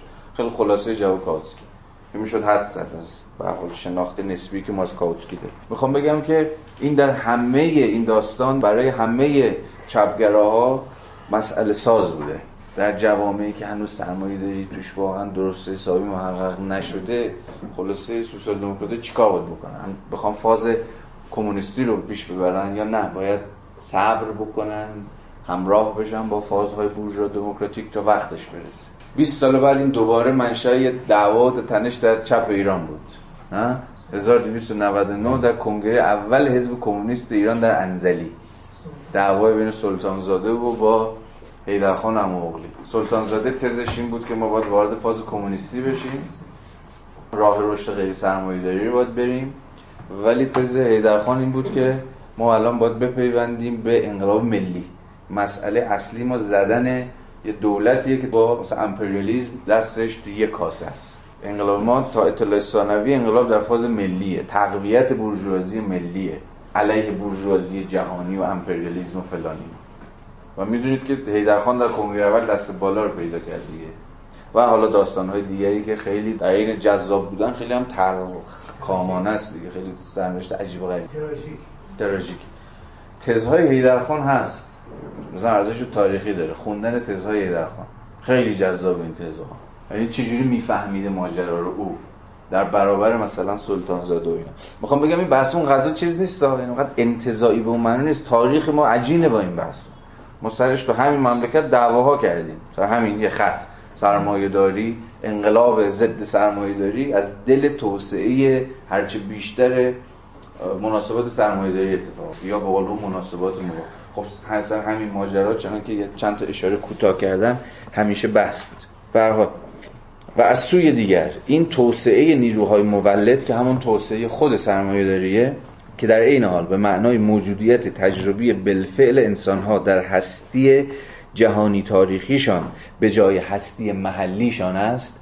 یعنی هر چقدر که این سرمایه داری توسعه پیدا می‌کنه ما بیشتر و بیشتر درگیر مناسبات جهانی میشیم و بیشتر و بیشتر از مناسبات موقعیت هستی محلی و بومی خودمون فاصله می‌گیریم. سرمایه‌داری چون جهانیه به اتکای گسترش مناسبات سرمایه‌داری ما بیشتر درون مناسبات جهانی بیشتر درون مختصات جهانی عمل می‌کنیم. یعنی تز مارکس روشنه دیگه. سرمایه‌داری هر چقدر که پیشروی می‌کنه locality رو به نفع universality کم رنگ می‌کنه. یعنی دیگه کمتر ما دیگه شما وجوه بومی محلی ای اینا که اینا رو کم رنگ می‌کنه. چون سرمایه‌داری یونیورساله گلوباله.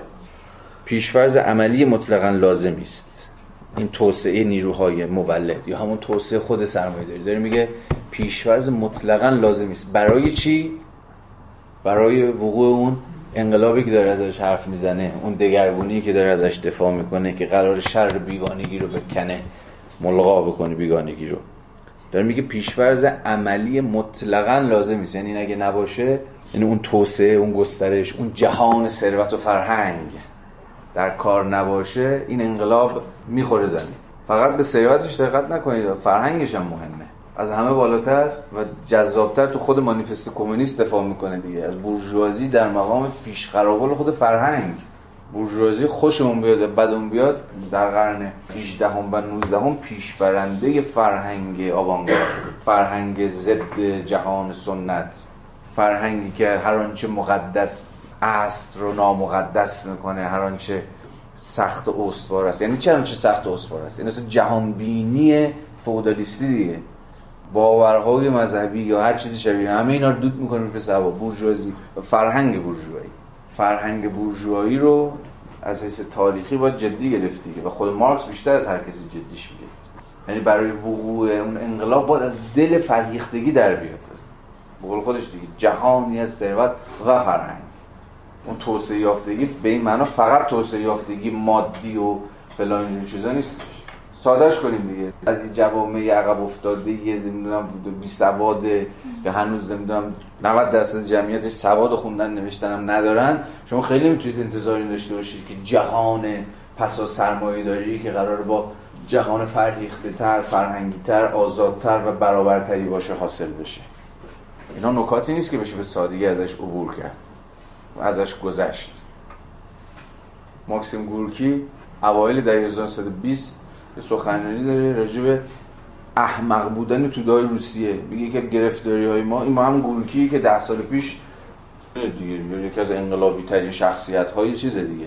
خود انقلاب روسیه است و چیز داره که ما بعد از اینکه انقلاب کردیم تازه فهمیدیم که بابا این توده ها این کلمه توده ها تو چقدر چیزن؟ به واسطه سالها تحمیق سالها بی سواد موندن سالها آموزش ندیدن مدرسه نرفتن تئاتر ندیدن و غیره و غیره و غیره. ما چقدر داستان داریم با این توده ها این حرف یک کمونیست داره می‌زنه. کمونیستی که بنا به تعریف باید مدافع خلق باشه باید مدافع توده ها باشه. ولی وقتی با یه واقعیت عجیب و غریبی مواجه میشه رو همین توده های تا کنون عقب نگاه داشته شده تازه می‌فهمه که داستان خیلی جدیتر از این حرف اینو بعدها یه جورایی پاولو فریره هم میگه دیگه نه؟ می‌شناسید پاولو فریره دیگه؟ کسی که از یه جور آموزش و پرورش انقلابی دفاع می‌کنه. برزیلیه. میگه ستم دیدگان به این دلیلی که هیچ وقت الگوی آلترناتیو و الگوی بدیلی رو تجربه نکردن در شرایط فقدان آموزش اگر به قدرت دستشون برسه ممکنه همون شیوه هایی که خودشون قربانی شدن. یعنی همون شیوه های ستمگران رو پیاده بکنن. یعنی عوض توقف سازوکارهای ستمگرانه اون رو باستولید بکنن. چون ستم دیده نمی‌تونه به زبان یاد نگرفته به زبان دیگری سخن بگه به روش های دیگری عمل بکنه. و قرن بیستم پر این مومنت هاست دیگه. امروز یکی از واسه امروز هم همین هست. البته مرز باریکی هست بین این نقادی تودگرایی در کسوت نوعی از پوپولیسم با دفاع کردن از جور نخبه سالاری دیگه. کار باید بسپاریم دست کاردان. کار باید بسپاریم دست کار شناس ها یا متخصص ها یا بروکرات. چون این نقد خیلی راحت می‌تونه منجر بشه این دیگه. و کسی چون گورکی و خیلی های دیگه با همین فاز دچار شدن. نقد تودگرایی در برابر مثلا دفاع از بروکرات هایی که اونا بلدن چگونه باید عمل کنه تصمیم درست چیه؟ این مرز مرز باریکیه. به حال همه اینا رو دارم میگم تا متوجه بشیم که این بابا اینجا نگران چیه؟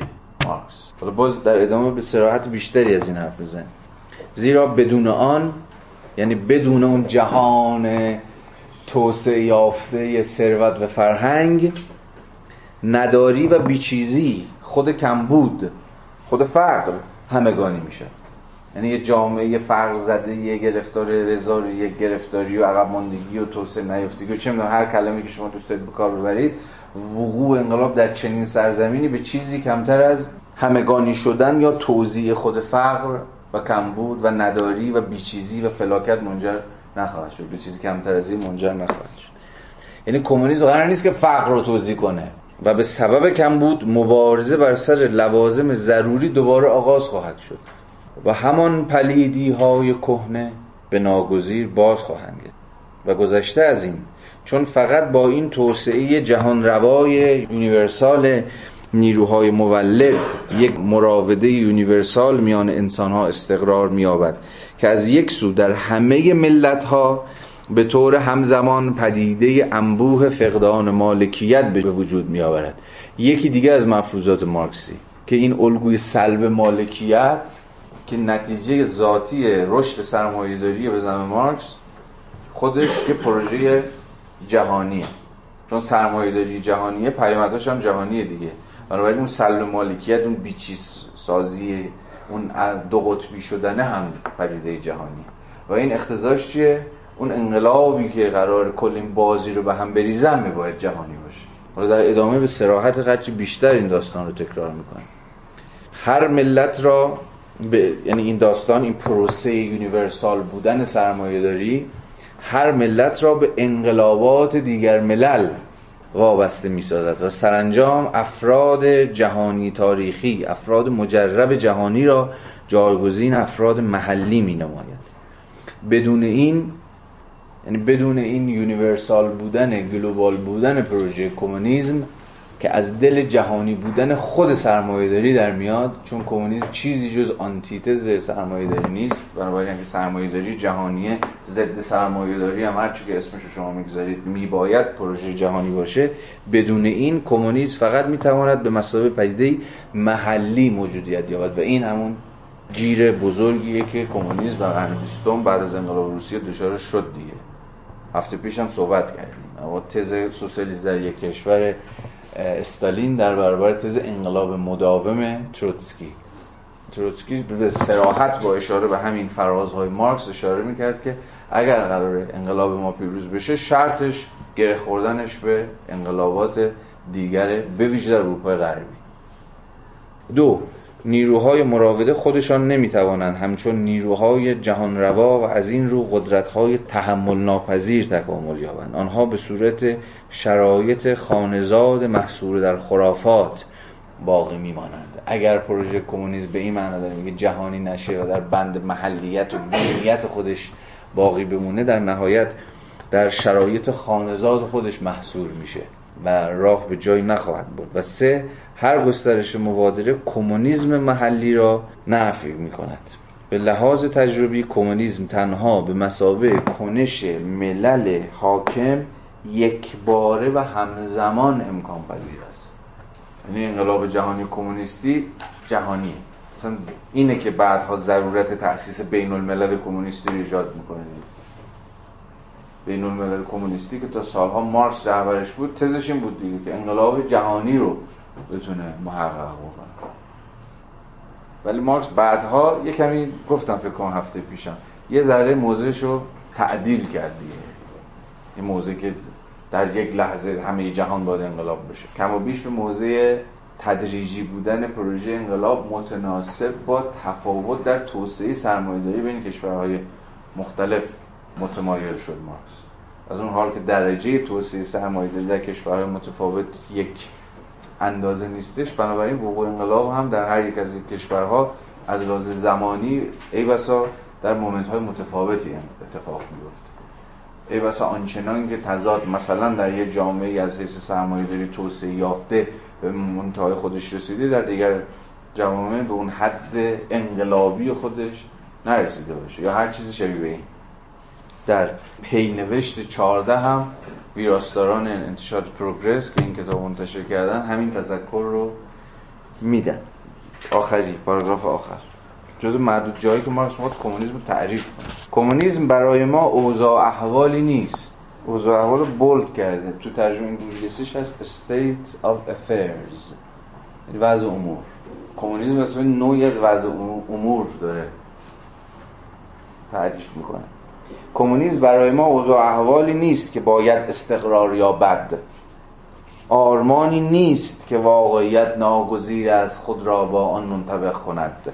ما کمونیسم را آن جنبش واقعی می‌خوانیم که وضع موجود اشیا را همان استیت افرز حاکم ملغا می‌سازه شرایط این جنبش از پیشفرز اکنون موجود نتیجه میشه جالبه اینجا کمونیسم رو نه مساوی پروژه ایجابی بلکه صرفا به مسابقه پروژه سلبی تعریف می‌کنه. این کمونیسم آن چیزی است که وضع موجود رو دگرگون می‌کنه. آرمانی نیست که از قبل ما داشته باشیم و بعد بزنیم و واقعیت حالا باید هر هست خودشو با این آرمانی که تو ذهن ما هست این الگویی که ما از قبل ساخته و پرداخته کردیم تطبیق بدیم به این معنی داره یه تصویرسازی خیلی دینامیک و گشوده و انعطاف پذیری از کمونیسم به دست میده. کمونیسم این سودای فراروی از وضع موجودی فرایند چیزی چون فرایند ولی فرایندی نگاتیو. با قدرت نفی پیش میره در اینجا چیزی بیشتر از این مارکس راجع کمونیسم به ما نمیگه نه؟ چیز محصلی الان تو دست و بال ما نیست. جز اینکه بدونیم کمونیسم بود داره ازش حرف می‌زنه نیرویش نیروی نفیه نیروی نگاتیویته است. و به این معنا که الگو ایدئالیستی به این معنا نیست. واقعیتی داریم که باید خودشو بچسبونه یا خودشو نزدیک کنه به اون آرمان یا ایده یا هر چیزی شبیه به گونه دینامیک از دل پیشروند خود مبارزه حاصل.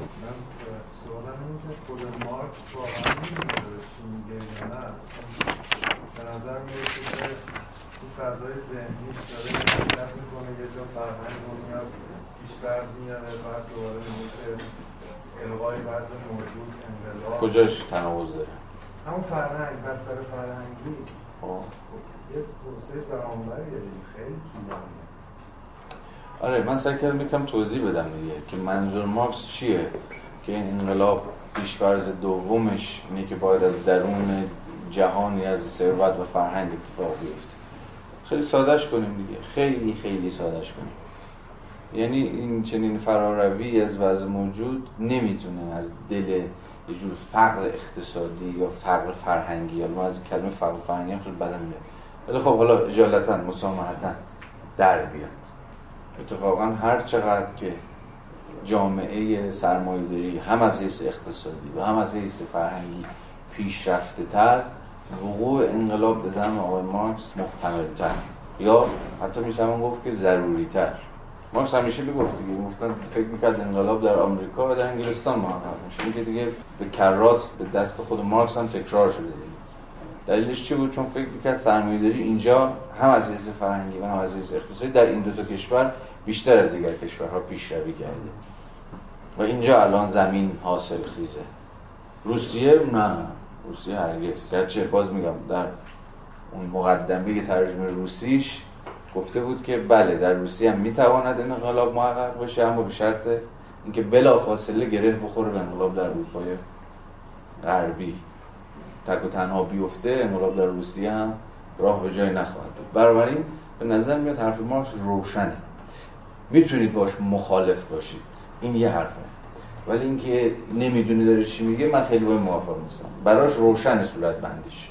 ولی ممکن به نظرتون بیاد که چیز نداره. در واقع بتونید ردش بکنید یا بتونید باش مخالفت حالا بکنید. فرضم گرفتیم که به انقلاب رسید. آیا انتظار خیلی زیادی از ماست. ولی بعد از اون آیه دیده یعنی حالا به یه نفر اشاره کردید که میگه آقا این که میاد انقلاب می‌کنه و چیره میشه و حاکم میشه از کجا معلوم که اون ساختار دوباره باز هفته پیش صحبت کردیم اگه دنبال تضمینی از مارکس هستید برای آینده وضعیت پس سرمایه یا حتی دنبال تصویر روشنی از ذهن مارکس می‌کردید که چگونه تخیل می‌کرد جامعه پس سرمایه رو خبر بد اینه که چیز زیادی دستگیرمون نخواهد شد.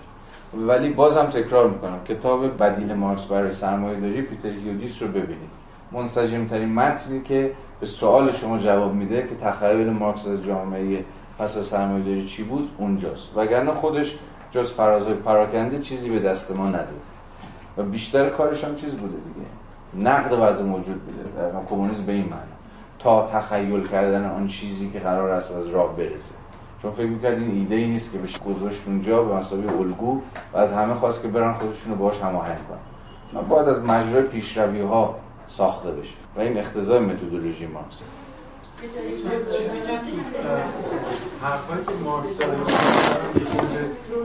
من گیج می‌کرد مسئله سر مفهوم فرهنگ. و تعریفی که مارکس از فرهنگ ارائه میده بگو بگو. مارکس تعریفی که از فرهنگ می‌کنه. که به نظرم این یه در واقع هر هر جایی که به کار بره به یه سمت این مفهوم میره و این باعث گیج شدن میشه. یه جا مثلا به معنای مثلا سنت و دین و اینها به کار میره.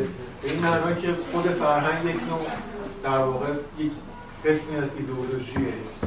این از یه منظره. از یه منظر اینجا می‌بینیم که اینجا نگاه مثبت داره به فرهنگ. از منظر دیگه مثلا یه جایی دیگه میاد میگه که اصلا کلا فرهنگ مهم نیست و اون طبقه است که مهم طبقه اقتصادی و فرهنگ ناشی از اون طبقه اقتصادی. این گنگ بودن فرهنگ تو منظومه مارکسیسم می‌کنه و این حالا گنگ بودن یا نوسان مفهوم فرهنگ در مارکس هیچ وقت تمام نمیشه. چون به این دلیل ساده که مارکس هیچ وقت هیچ متن منسجمی راجع فرهنگ ننوشت و راجع به مفهوم فرهنگ به گونه فراگیر فکر نکرد. این وظیفه باز افتاد به دوش نو مارکسیستا.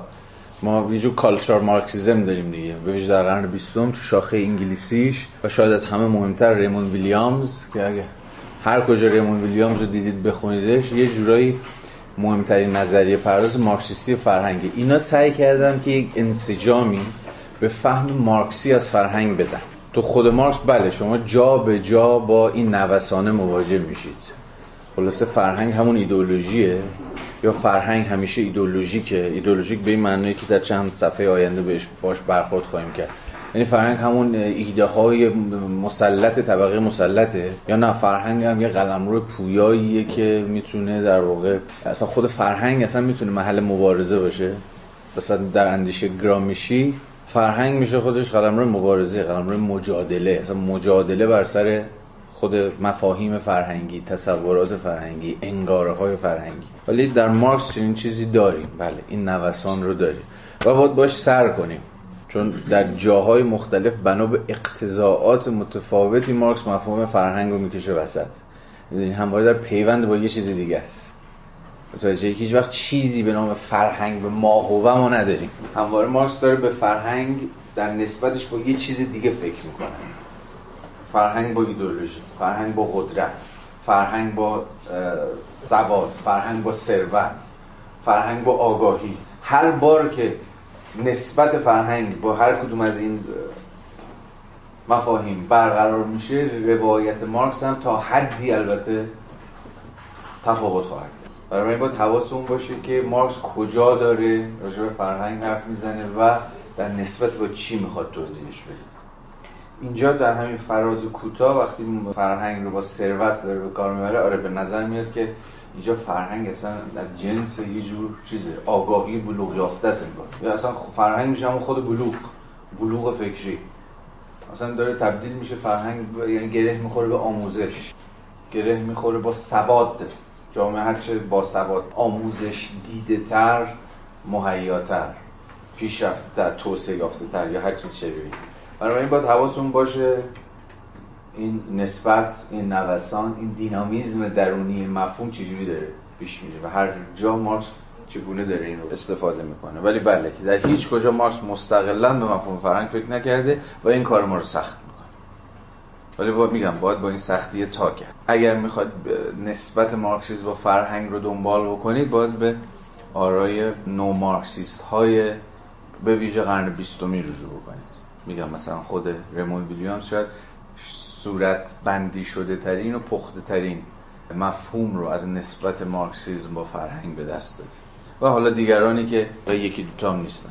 مثلا سنت متعاد فرهنگی مکتب بیرمنگام و اینا که میشناسیشون اینا عملا همه مارکسیستن دیگه. ولی خب دارن سعی می‌کنن که نظریه شسته رفته از فرهنگ به دست بدن. خب. اینجا وقتی ثروت و فرهنگ رو با هم میاره میشه گفت اون فرهنگ که ازش صحبت می‌کنه در واقع این آگاهی کاذبیه که داره تبدیل به یه آگاهی واقعی میشه. در این فراز نه. تنین این مفهوم فرهنگ اینجا خیلی تنین چیزیه. به معنای ساده کلمه خیلی تنین مثبتی داره اینجا.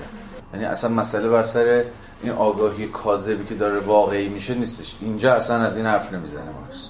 به نظرت خیلی مفهوم دم دستی فرق خیلی دم دستی کلمه خوبی نیست. به ریشه های آلمانی مفهوم فرهنگ نظر داره. یعنی خود Bildung.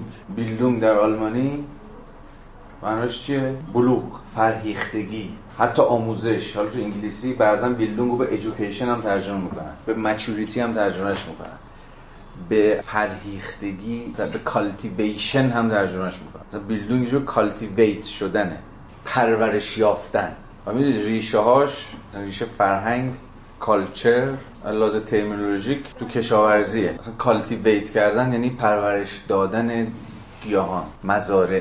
و به این معنا تو ریشه آلمانیش Bildung همون building انگلیسیه دیگه ساختن. ولی ساختن نه یعنی فیزیکی کلمه.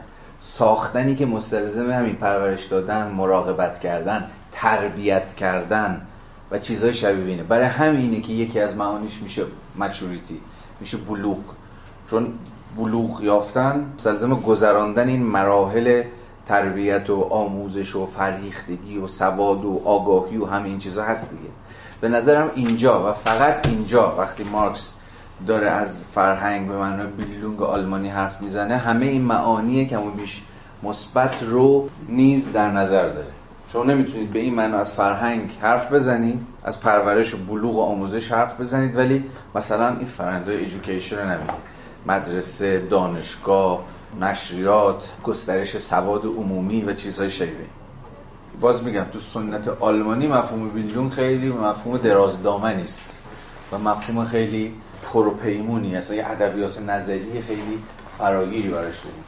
به این معنا روشنگری آلمانی اصلا همون فرآیند بیلیونی روشنگری چیزی نیست به قول کانت دیگه جز بالغ شدن جز مچور شدن. به این معنا چیزی نیست جز فرهیخته شدن پرورش یافتن تربیت شدن. مثلا می‌خوام نکته که شما فرمودن این فاصله از فرهنگ مسلح که توسط حکومت یا دولت تبلیغ میشه هم باید باشه دیگه. یعنی حالا فاصله باید باشه. در واقع میشه در واقع همون نکته که ایشون به یک شکلی عنوان کرده. بله. حالا این همه اینا رو گفتیم اما یک امای بزرگ وجود داره. یعنی همه این فرآیندهای های تربیت و آموزش و اینها ولی در نهایت محصول بورژوازی. یعنی خود مدرسه خود دانشگاه خود چیز اینا به ویژه بعد از انقلاب فرانسه که مثلا آموزش تبدیل شد به آموزش اجباری رایگان و همگانی این چیز مطالبه بورژوازی بود دیگه. این بورژوازی بود که با انقلاب بورژوا دموکراتیکش بعد از انقلاب فرانسه از این حرف زد که آقا همگان باید آموزش ببینن. چی رو آموزش ببینن؟ اگه مارکس بود می‌گفت همون ببین همون ارزش‌ها و هنجارهای جامعه مسلط رو.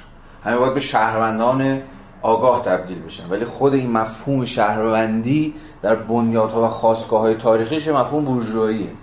حالا مارکس در اینجا بهش اشاره می‌کنه. میگه بورژوازی اولین طبقه بود که در تاریخ که می‌خواست فرهنگ خودش رو یعنی نظام باورها ارزشها هنجارهای خودش رو فراگیر کنه و به همگان آموزش بده. همگان رو به این معنا با فرهنگ خودش وفق بده. تا قبل از بورژوازی هیچ طبقه نمی‌خواست آموزش رو همگانی کنه نه؟ اتفاقا آموزش باید هی محدودتر و انحصاریتر و غیر و غیره باقی میمون دیگه. مثلا اوجش در خود نظام فئودالیست اشرافیت هیچ وقت از این دفاع نکرد آموزش باید همگانی باشه. آموزش باید فقط در انحصار اتفاقا اشراف باشه. ولی همین آموزش امکان تحریک اجتماعی داره یعنی آره دیگه اینا پارادوکس های چیزه. اینا پارادوکس های خود آموزشه. اینو مثلا بیشتر از هر کسی کسی مثل گرامیشی جدی گرفت. یعنی مسئله این نیست که مدرسه قرار باورهای طبقه مسلط رو بکنه توی مغز کودکان. بلکه از مجرای این آموزش یه چیزای دیگه هم تولید میشه. یه مازادهایی هم داره. چارچوب یه اشاره داره که میگه از قبل مثلا آفریقا شب چیز بورژوازی میره و در واقع تمدن رو می‌بره و اونا رو از بربریت خارج می‌کنه. برای این یه مدار روش چیز هستش. علامت سوال هست. بعضی از حالا منتقدی هم چیز دارن که خب اینها داره تمدن چیزی میدن. تعریف اونطور که شما میفرمایید در واقع رشد و فرهنگ رو تو همون فقط جامعه سرمایه‌داری می‌دونه. و اینو مثبت می‌دونه تو شرایط خودش و لازم می‌دونه و گسترشش از غرب به شرق و یا چیز یا به طرف آفریقا لازم بله می‌دونم. خارج. می‌دونم. بله. شما دارید به مشخصا اون نوشته مارکس اشاره می‌کنید که ظاهرا در اون نوشته که یادداشت مطبوعاتی است برای نشریه نیویورک تریبیون ظاهرا داره از استعمار هند به دست انگلستان دفاع می‌کنه. و می‌دونید یکی از متنایی بوده که خیلی باش مارکس رو زدن دیگه یعنی مارکس هم ذهن غرب زده ای داشته و ذهن استعماری داشته. ولی آره پس استعماری مثلا این متن مارکس رو خیلی نقد می‌کنه. ولی خب اون یادداشت خوشبختانه به فارسی خوبی هم ترجمه شده و یه روزی خاصی می‌تونیم اون متن بخونیم. مارکس در اونجا نه از استعمار به معنی اینکه خب انگلستان میره و بهره کشی می‌کنه و چیزی شبیه این دفاع نمی‌کنه. از این حرف می‌زنه که جامعه هندی جامعه فوق العاده بسته بوده تا قبل از استعمار فوق العاده صلح فوق العاده بدون تحرک و نیروهای استعمار انگلستان عملا باعث شدن که این جامعه به واسطه یه سری تحرکات بیرونی از اون هسته چیز خودش از اون انصداد درونی خودش خارج بشه. و عملا فرایندهای دگرگونی و تحول و غیره و غیره رو بتونه سپری بکنه. ولی خب اونجا مارکس به سراحت میگه که رهایی مثلا جامعه انگلست جامعه هند در گروه انقلاب پرولتاریای انگلستان علیه بورژوازی انگلستانه.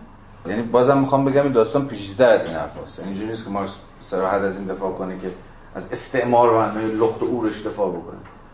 خیلی تحلیل اتفاقا خیلی غیر احساساتی داره. یعنی ببین استعمار وارد هند شد جامعه هندوستان متحول کرد. استعمار بخش خوب هم انگار داره. اصلا ببین اینجا مسئله ابدا بر سر داوری خوب یا بد نیست. مسئله فقط همین کلمه است. پیامد. مثلا اصلا به صفتی به مارکس بهش نمیشه پیامد خوبش پیامد بدش. میگه ببین یه اثری آزاد کرد. و اون این بود که اون چیزی نیست که انگلستان مد نظرش بوده. بله. خب مسئله اینه دیگه. یعنی حرف مارکس اینه که اگر این استعمار انگلستان نبود تا سالهای سال وضعیت همون طبقه به اصطلاح کارگر جامعه هندوستان حالا همون نجس ها باشن یا هر چیزی رو ببین خیلی از این چیزی که الان هست مثلا بدتر می بود یا هر چیزی شبیه این. خیلی داره اثرات و پیامدهای بیواسطه یه پدیده مثل استعمار رو تحلیل می‌کنه. خیلی هم اقتصادی خیلی به آموزش و ایناش کاری نداره. دیگه وجود مثلا کمپانی هند شرقی در هندوستان چیکار کرد به جامعه هند؟ چقدر متحولش کرد؟ چقدر درهای جهان به روی این جامعه به شدت بسته به شدت طبقاتی به شدت تحول نیافته و مقاوم در برابر کوچکترین تغییری مثلا باز کرد اصلا. و اصلا استعمار به این معنی با همه دیگر کشورها چیکار کرد؟ با ژاپن چیکار کرد استعمار؟ با خود چین چه, چه پیامدهایی بر جا گذاشت؟ اینا رو باید بشود فارغ از خوب بودن و بد بودنش از منظر پیامد شناسی تحلیل کرد. این کاری که به نظر مثلا مارکس در اون یادداشت و چند تا یادداشت دیگه از این جنس انجام میده. بازم اگه این موضوع براتون جالبه اون کتاب چیزو ببینید. مارکس و جوامع غیر غربی. مال این کوین اندرسون ترجمه حسن مرتضوی. اونجا کوین اندرسون به تفصیل این مقاله مارکس و دیگر نوشته های مارکس راجع جوامع غیر غربی از جمله ایران و ایرلند و خیلی ایرلند غیر غربی نیست. غیر اروپای مرکزی رو اونجا مثلا تحلیل کرد و سعی کرد نشون بده چرا به این معنی اصلا مارکس از استعمار دفاع نمی‌کنه. بلکه دنبال یه داستان های دیگه است.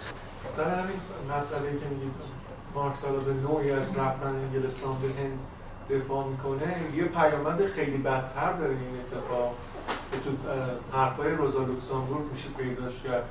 و اونم اینه که استثمار هند باعث میشه که دیگه کارگر انگلیسی قیام نکنه. چرا؟ خاطر اینکه اون ارزش اضافی که در واقع کارگر هندی داره تولید می‌کنه یه بخشی از اون به کارگر انگلیسی هم می‌رسه و دیگه کارگر انگلیسی تو این موقعیت قرار نمی تو این تضاده قرار نمی‌گیره که بخواد کاری انجام بده. تعبیرش میگه که مثلا نان نان اون کارگر انگلیسی تبدیل میشه به نان و کره و به خاطر همین از قبل استثمار هندیا دیگه کارگر انگلیسی قیام نمی‌کنه. آره. فکر درست باشه. بله. یه چیزی هم با حواستون باشه. هیچ وقت چیزی چون امپریالیزم موضوع تفکر مارکس نبود. مارکس تازه می‌خواست در جلد پنجم سرمایه خب طبعا هیچ وقت نوشته نشد به بازار جهانی بپردازه. و به این معنا هست که فکر کردن به امپریالیزم وظیفش میفته به دوش لوکزامبورگ و لنین و بقیه. یعنی هنوز در زمانه مارکس امپریالیسم اصلا طبیعی مفهوم نشده. بذار اینجوری بگم پرابلم نشده هنوز می‌دونی؟ تا خیلی که بود با روش تحلیل گفتمانی پیش رفت. چون مارکس کمتر فکر می‌کنه به مفهوم امپریالیسم؟ یا به تعبیر اصلا فکر نمی‌کنه. چنین ترمی نداره مارکس. هنوز مسئله نشده. هنوز تناقض های امپریالیسم بالا نزده. تازه از اواخر قرن 19 و اوایل قرن 20 که این اتفاق داره میفته ولی مهم اینه که سنت مارکسی و متدولوژی مارکسی مستعد اینه که به این داستان فکر کنه. میگن کسانی مثل لوکزامبورگ و لنین اینا با همون متدولوژی مارکس دارن سعی می‌کنن امپریالیسم رو بفهمن. امپریالیسم هم توضیح بدن. یعنی نظریه داره بست پیدا می‌کنه. این مهمه. به این معنی مارکس رو باید به مسئله برنامه پژوهشی بفهمید. مسئله پارادایمی بفهمید که درست خودش به این یا به اون فکر. مثلا فرهنگی که چند دقیقه پیش خود پرسیدی. مارکس فکر نکرده ولی مارکسیسم می‌تونه بهش فکر کنه. حالا چیکار بکنه؟ مطمئنا کلی باید کار کنه کلی باید در ذراتخانه مفاهیمش تجدید نظر بکنه مفروضاتش جابجا بکنه. ولی می‌تونه بهش فکر کنه این مهمه. یعنی از وقتی از یه برنامه پژوهشی گشوده حرف می‌زنی منظور اینه. این برنامه پژوهشی می‌تونه موضوعات جدید ابداع بکنه اصلا. حتی اگر پدر بنیانگذارش آقای مارکس بهش نیندیشیده این عین خود جامعه شناسیه خیلی از موضوعاتی هم هست که پدر بنیانگذار جامعه شناسی بهش فکرم نکرده ولی وقتی این برنامه شروع می‌کنه در حالا شاخه‌های متفاوت خودش رشد کردن هی این موضوع هم تولید می‌کنه. مثلا امروز دورکیمی ها دارن به موضوعات فکر می‌کنن که مغز اصلا فکرش هم بهش خطور نمیگه. یا وبریان ها یا مارکسی ها یا زیملی ها یا هر کدوم دیگه. یعنی اینجا باز باید واسه متدولوژی خیلی دقیق بکنیم. یعنی حرجی بر مارکس نیست اونقدر که آقا تو چرا مارکس این موضوع حرف نزد؟ چرا اون حرف نزد چرا این نگفت اون نگفت. این اصلا چنین توقعی از, از یه تکست شما نمی‌تونید داشته باشید. تکست بیشتر از اون که حرف بزنه سکوت می‌کنه. هر تکست ولی مهم اینه که تو اون سکوت های خودش بتونه به اون موضوع بیاندیشه و فکر کنه. و مستلزم این نباشه که اگر مثلا شما بخوای به امپریالیست فکر کنی مجبور شی کل مارکس به مثلا درش ببندی بذارش کنار. تو با خود مارکس بتونی با متد مارکسی. با لوجیک مارکسی بتونی موضوعات هم بیاری وسط دیگه من می‌تونم به اینا فکر کنم. حالا یه مقداری باید تجدید نظر کنم. یه سری چیزا باید جابجا کنم.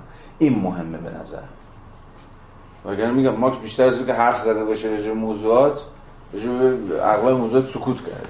عمرش خط نداده ننوشته تنبلی کرده یا اصلا اون موقع مسئله نبوده. هر چیزی که تو فکرش می‌کنه مارکس تو نامه‌ای که به لاسال می‌نویسه طرح سرمایه رو که میگه طرح سرمایه هشت جلده.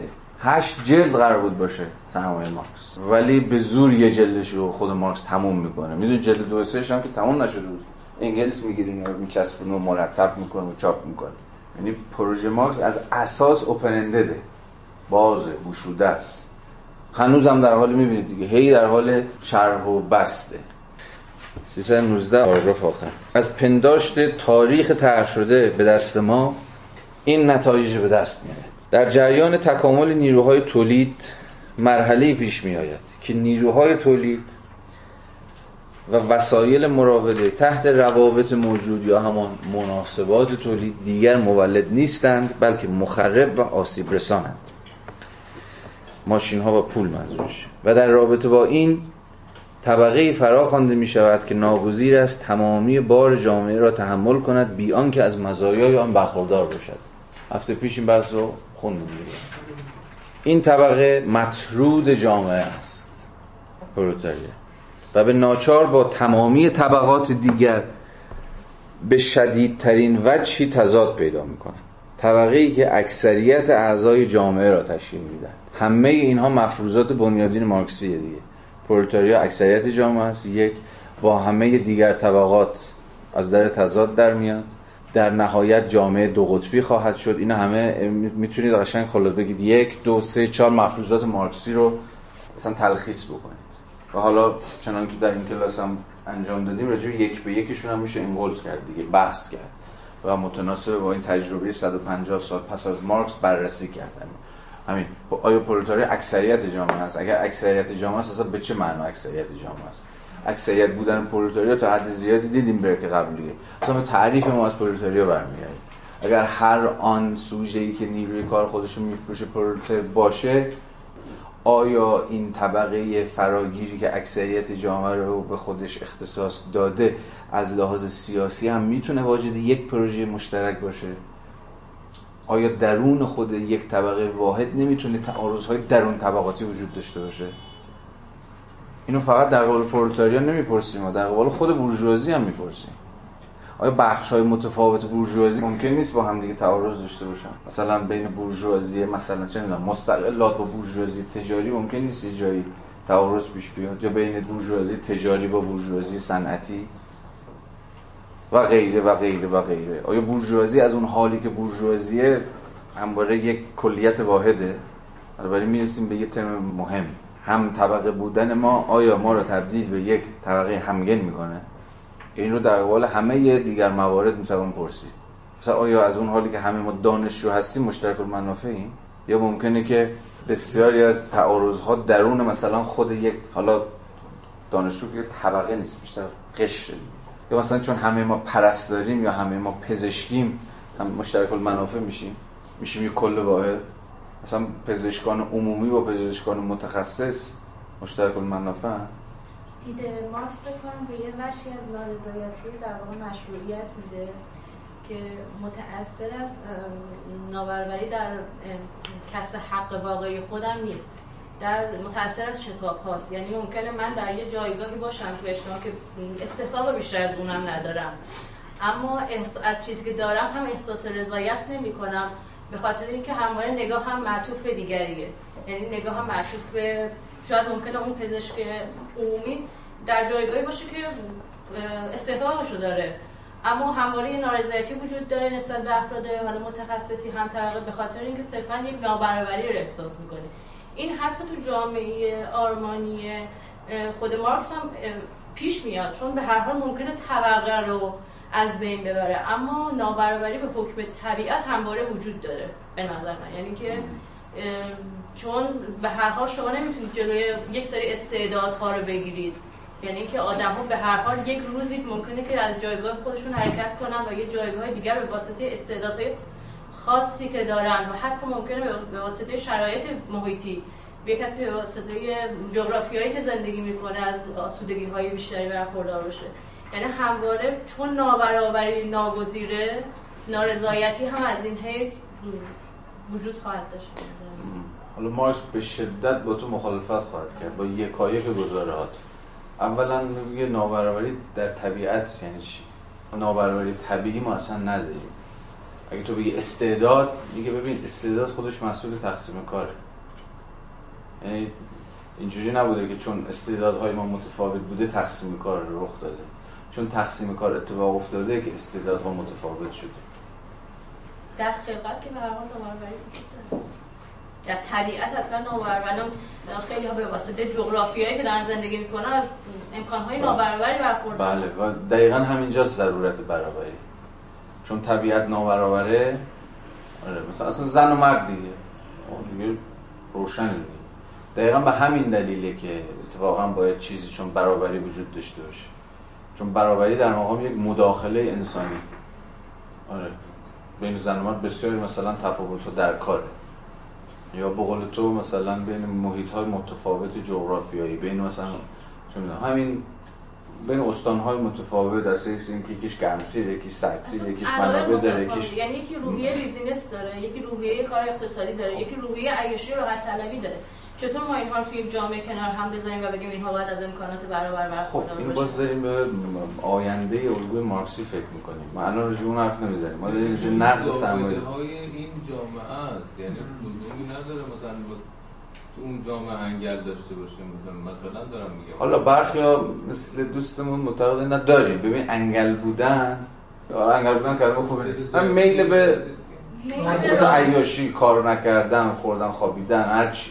اینا به طبیعت بشری برمیگردن. حالا بنیان های نظری خیلی جدی هم براش وجود داره.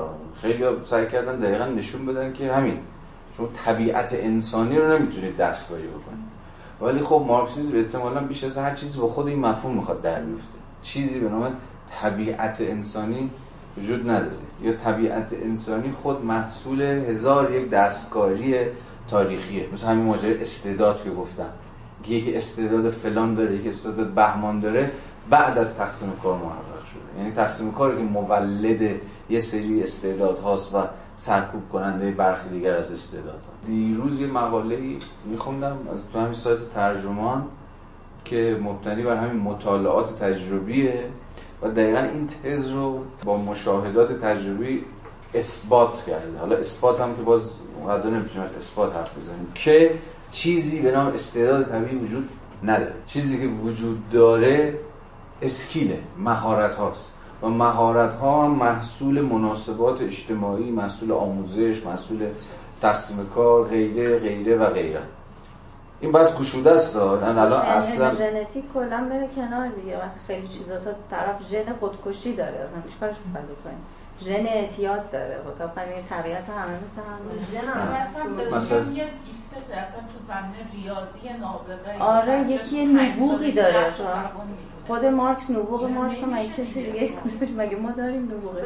خودش هم خیلی چیزا هست. دو تا خراب دنیا میان مثلا یکیش نابغه میشه یکی دیگه آدم عادی میشه. بگذاریم این بحث خیلی به سرز بی نهایتی قابل بحث کردن.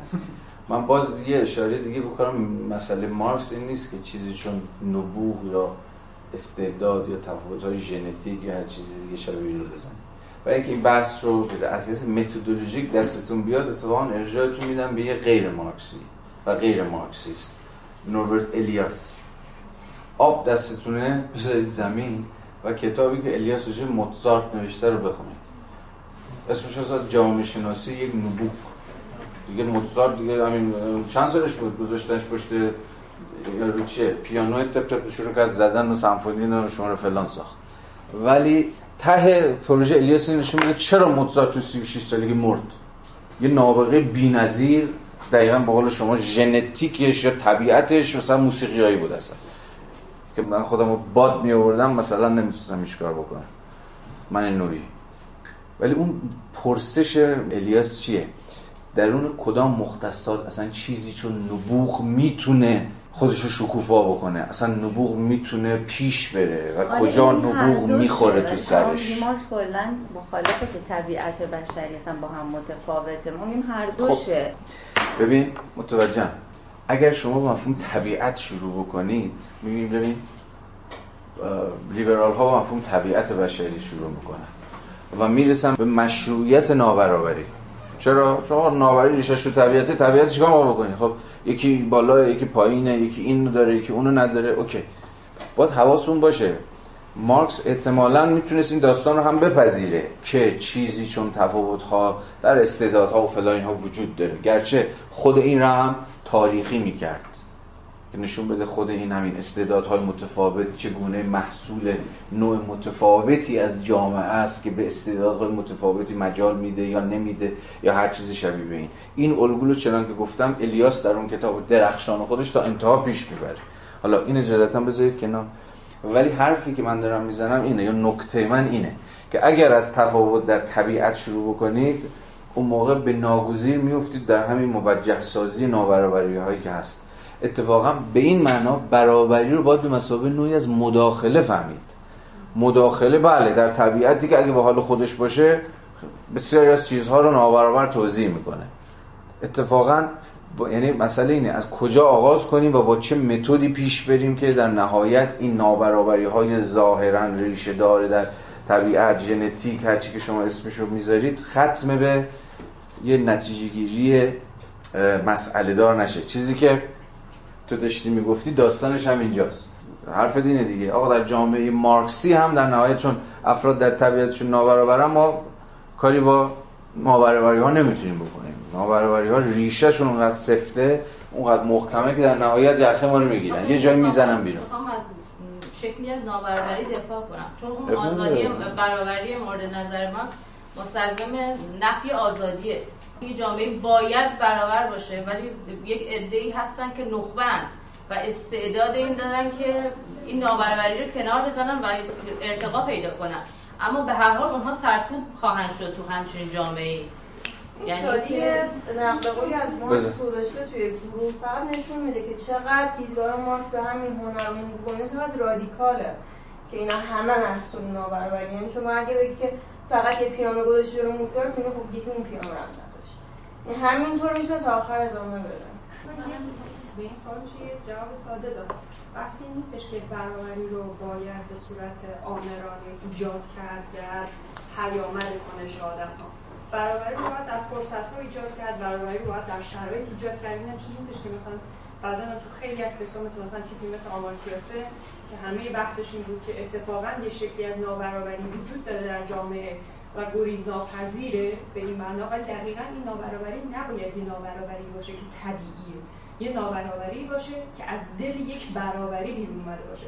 و بعد باز مهمه که این شکل از نابرابری نابرابری در چه قسمیه؟ یعنی نابرابری در مثلا اینه که من نقاش بشم شما موزیسین شما مثلا جامعه شناس این اینه فهممون از نابرابری یا نه؟ نابرابری دسترسی به امکانات دسترسی به فرصت هاست. مثلا من دوستمون دو تا یکی کردم نه اتفاقا نابرابری این که مثلا یعنی شما فکر می‌کنید که برابری به این معناست که همگان به یکسان مثلا نبوغ انسان ها دیده نشه نمی‌دونم توانایی‌هاشون دیده نشه شکوفایی که می‌خوان داشته باشن دیده نشه همگان به یکسان یک شکل بشن. نه بحث اینه که ما از برابری به مسابقه فرصت اتفاقا اتفاقا فرصت یک شکلی از به وجود اومدن تفاوت باید دفاع بکنیم یعنی به اونها اجازه اینو بده که اون مسیر خلاقه و شکوفایی که می‌خوان در پیش بگیرن در زندگی در پیش بگیرن.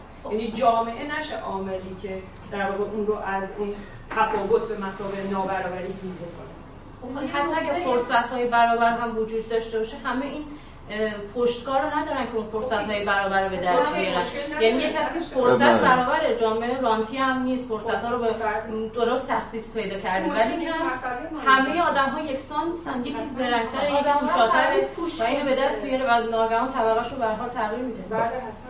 آدم های نابرابر دسترسی های برابر داشته باشن. دیگه بقیهش اصلا خب این این الان نابرابری تولید می‌کنه. به حال شما دارید میگم دو معنا از نابرابری رو یکسان در نظر ببین مسئله مارکس به نظر مطلقا دفاع از یکسانی یا این همانی یا همه شبیه هم همه هم قد همه هم اندازه همه یک شکل نیستش. این جدیه که به این خطر فکر کنید به خطر فهم برابری به مسابه یکسانی. این به کمونیسم خام همین بود. دقیقا. ولی مسئله عمده دقیقا اینه دیگه. که حتی امروز جامعه لیبرالی هم یعنی لیبرالیسم چپ هم لیبرالیسم هم که فقط چیز نیست که لیبرالیسم شاخه چپ هم داره دیگه. تو مسئله عدالت به مسابه انصاف یا عدالت به مسابه برابری خیلی جدی داره فکر می‌کنه. قبل از هر چیزم بحثش همینه. برابری در دسترسی ها یا برابری در فرصت ها مثل چیزی که پیانوه آره یا اونجا اگر برابری در فرصت ها به نابرابری انجامید یعنی به متفاوت شدن اتفاقا این چیزی که با تمام ازش دفاع کرد. یعنی برابری در فرصت ها اتفاقا و دست بر غذا به بروز تفاوت ها دامن خواهد زد. مارکسیسم به تفاوت می‌تونه فکر کنه. مسئله اینه تفاوت با نابرابری یکی نیست. مارکسیسم اگه یه روزی هر شکلی از مارکسیسم بخواد تفاوتمون حل بکنه از آیدنتیتی دفاع کنه مثلا یک. ثانی این همانی. بله باید شاخه‌های هممون تیز بشه. عملا مارکسیسم قرن بیستم در بسیاری از شاخه‌های خودش به این تبدیل شد دیگه. به نظرم گره کار در همینه که بتونیم بین نابرابری و تفاوت فرق بزنیم. مارکسیسم با نابرابری به نظر میاد خیلی جدی داره میستیزه ولی از تفاوت دفاع می‌کنه. این دوتا یکی نیستن. و خود این داستان هم میگم دیگه تو خود سرمایه های امروز دموکراتیک یا بورژوا دموکراتیک هم تا حد زیادی جدی جدی گرفته میشه. دستگاه اساس نظری. مثلا که واسه رالز و سن و اینا که مارکسیست نیستن که. لیبرال هم ولی میگم فکر کردن به برابری شرط اصلا دفاع کردن از خود یه جامعه به سامانه. یک جامعه در واقع به قول رالز گود رگولیتده یه جامعه خوب سامان یافته است. شرط خوب سازمان یافتن یه جامعه که عدالت درش محقق باشه مقدمه عدالت هم چیه؟ همین برابری در دسترسی ها برابری در فرصت ها حالا بگذاریم از برابری حقوقی. اینکه همه باش اوکی هم. یعنی از لحاظ حقوقی همه با هم برابری همه شهروندیم همه یکسانی ولی مسئله سر فرصت ها و دسترسی هاست از اینجا بعد تفاوت ایجاد میشه. اوکی. از اینجا بعد همه چیز مشروع. حالا شاید این روشن کردن معنای لفظ نابرابری کم کارساز باشه یعنی وقتی نقدش به نابرابری دقیقا نقدش به مناسبات اقتدارآمیز طبقاتیه. و یعنی مثلا شما شما بهتر از من میدویی یا شما بهتر از من نقدش می‌کنید تو ساحت دامنی بحث مارکس نیست. یعنی دقیقا روابطی که اقتدار رو تولید می‌کنه در روابط طبقاتی. اما این بحث رو میشه پیچیده ترم کرد. فقط همین میگم و تمام می‌کنم. و اون اینه که اگر که تو بهتر از من میدویی به این منجر شد که تو بشی قهرمان تو بشی نفر اول تو همه امتیازا رو تو ببری. سهم بزرگتری از اون کیکی که همه ما در پختنش هم با هم سعیمیم نصیب تو شد و این به نابرابری انجامی تفاوت به نابرابری انجامی چی؟ چون مسئله رو ما یه مقداری ساده مطرح کردیم. الان میشه پیچیده‌اش هم کرد. اوکی من اصلا چون زورم زیادتر از توه بیشتر کار می‌کنم. بیشتر کار می‌کنم بیشتر ارزش تولید می‌کنم. آیا متناسب با اینکه بیشتر ارزش تولید می‌کنم سهم بیشتری از اون کیک اجتماعی باید ببرم؟ تا جایی که روابط استثمار کننده و روابطی که بتونه اون اقتدار رو در ساحت افراد تولید نکنه منجر بشه اوکی. بیشتری حالا این نسل‌های آیندهش هم پیش میاد دیگه. اونی که قوی تر خب نسل آیندهش یکم جلوتر مثلا ثروت بیشتری داره. مثلا چرا امکانات بیشتری داره. چون مثلا می‌تونه در طی چند نسل تفاوت بازم ایجاد باشه حالا اینو که مارکس حل کرد قربونش برم چون گفت ارث نداریم. چون اینکه تو میگی نسل‌های بعدی در صورتی که چیزی چون ارث باشه. یعنی انتقال دالایی به نسل‌های بعدی که سهمی در مثلا خوشگلی من سهمی در تواناتر بودن من یا دونده تر بودن من. نداره حالا اونو که مارکس حل کرد داستانشو. ولی می‌خوام بگم بله قضیه اتفاقا پیچیده است. یعنی خیلی راحت تفاوت ها می‌تونن به نابرابری ها منجر بشن. و این چیزی که باز باید بشندیشید دیگه. اب نداره. یعنی نباید ترسید از اینکه موضوع پیچیده است. بگذاریم از این داستان. اینا همه موضوعات مستقلی است خب. طبقه که اکثریت اعضای جامعه را تشکیل می‌داد و آگاهی از ضرورت انقلابی بنیادی آگاهی کمونیستی از این طبقه صادر می شود البته ممکن است در میان طبقات دیگر نیز این آگاهی از طریق مشاهده و تعمل در وضع این طبقه پیدا شود. خیلی حرف غیر مارکسیه نیست؟ یعنی میگه طبقات دیگر غیر پرولتاریا ممکن از راه مشاهده و تعمل در وضع طبقه پرولتر به این انقلاب بپیوندن همه زور مارکس و انگلس الان اینجا این بوده که نشون بدن که ببین مشاهده و تعمل و فلا اینها نیستش. پایه های طبقاتی شماست که علایق شما منافع شما رو تعریف می‌کنه. ممکنه شما در مقام فرد بتونید بکنید. ولی آیا در مقام طبقه هم می‌تونید بکنید؟ بله من خودم مثلا عادی آدمی هم که خواستگاه خورده بورژوایی دارم. همین من شخصا. خب یکی نمی‌تونه بگه که خب مثلا تو اینجا چه غلطی می‌کنی؟ حالا بگذاریم از اینکه در همه قرن بیستم اغلب چپای تیر همه بچه بورژوا بودن. تقریبا همشون یعنی هیچ کدوم پرولتر یا پرولتر زاده نبودن. از از لوکاچ که باباش بانکدار بود تا نمی‌دونم آدورنو و جد آبادشون که همه بچه مایه دارای مثلا جامعه. خب اینو یه سوال ساده یه سوال دیگه. این چیزی با توضیح داد. اینجا میگه در میان طبقه. نمیگه طبقه. میگه در میان این طبقه می‌تونه افرادی از پایگاه طبقاتشون جدا بشن. نمیگه طبقه از موقعیتش تغییر می‌کنه. در میان طبقه این افراد وجود میاد. یا آگاهیش پیش میاد ولی ممکن کاری براش نکنه. فقط آگاهیش پیش میاد. حالا باید به ترجمهش باید رجوع کرد. که ترجمه انگلیسیش هم بسنده نیست. باید ببینیم این از میان طبقات دیگر منظورش دیگر طبقات غیر پرولتره یا افرادی است از دیگر طبقات. ولی در صورت اگر هم باشه این جمله غیر مارکسیه. طبقه به بنا به ماهیت طبقاتی خودش نمی‌تونه کاری خلاف منافع طبقاتش بکنه. ولی فرد در مقام استثناءاتی مثلا و به هر دلیل دیگری بله ممکنه که کاری بکنه خلاف منافع بیواسطه طبقاتی خودش.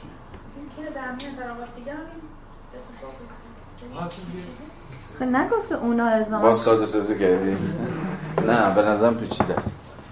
این مسئله اساسی که وجود داره اینه که ما الان مثلا همین همین کلاس که داریم مارکس می‌خونیم و در طبقه کارگر می‌خونیم آیا اصلا کارگر مگه امکان اینو داره که بیاد تو همچین کلاسی نیست.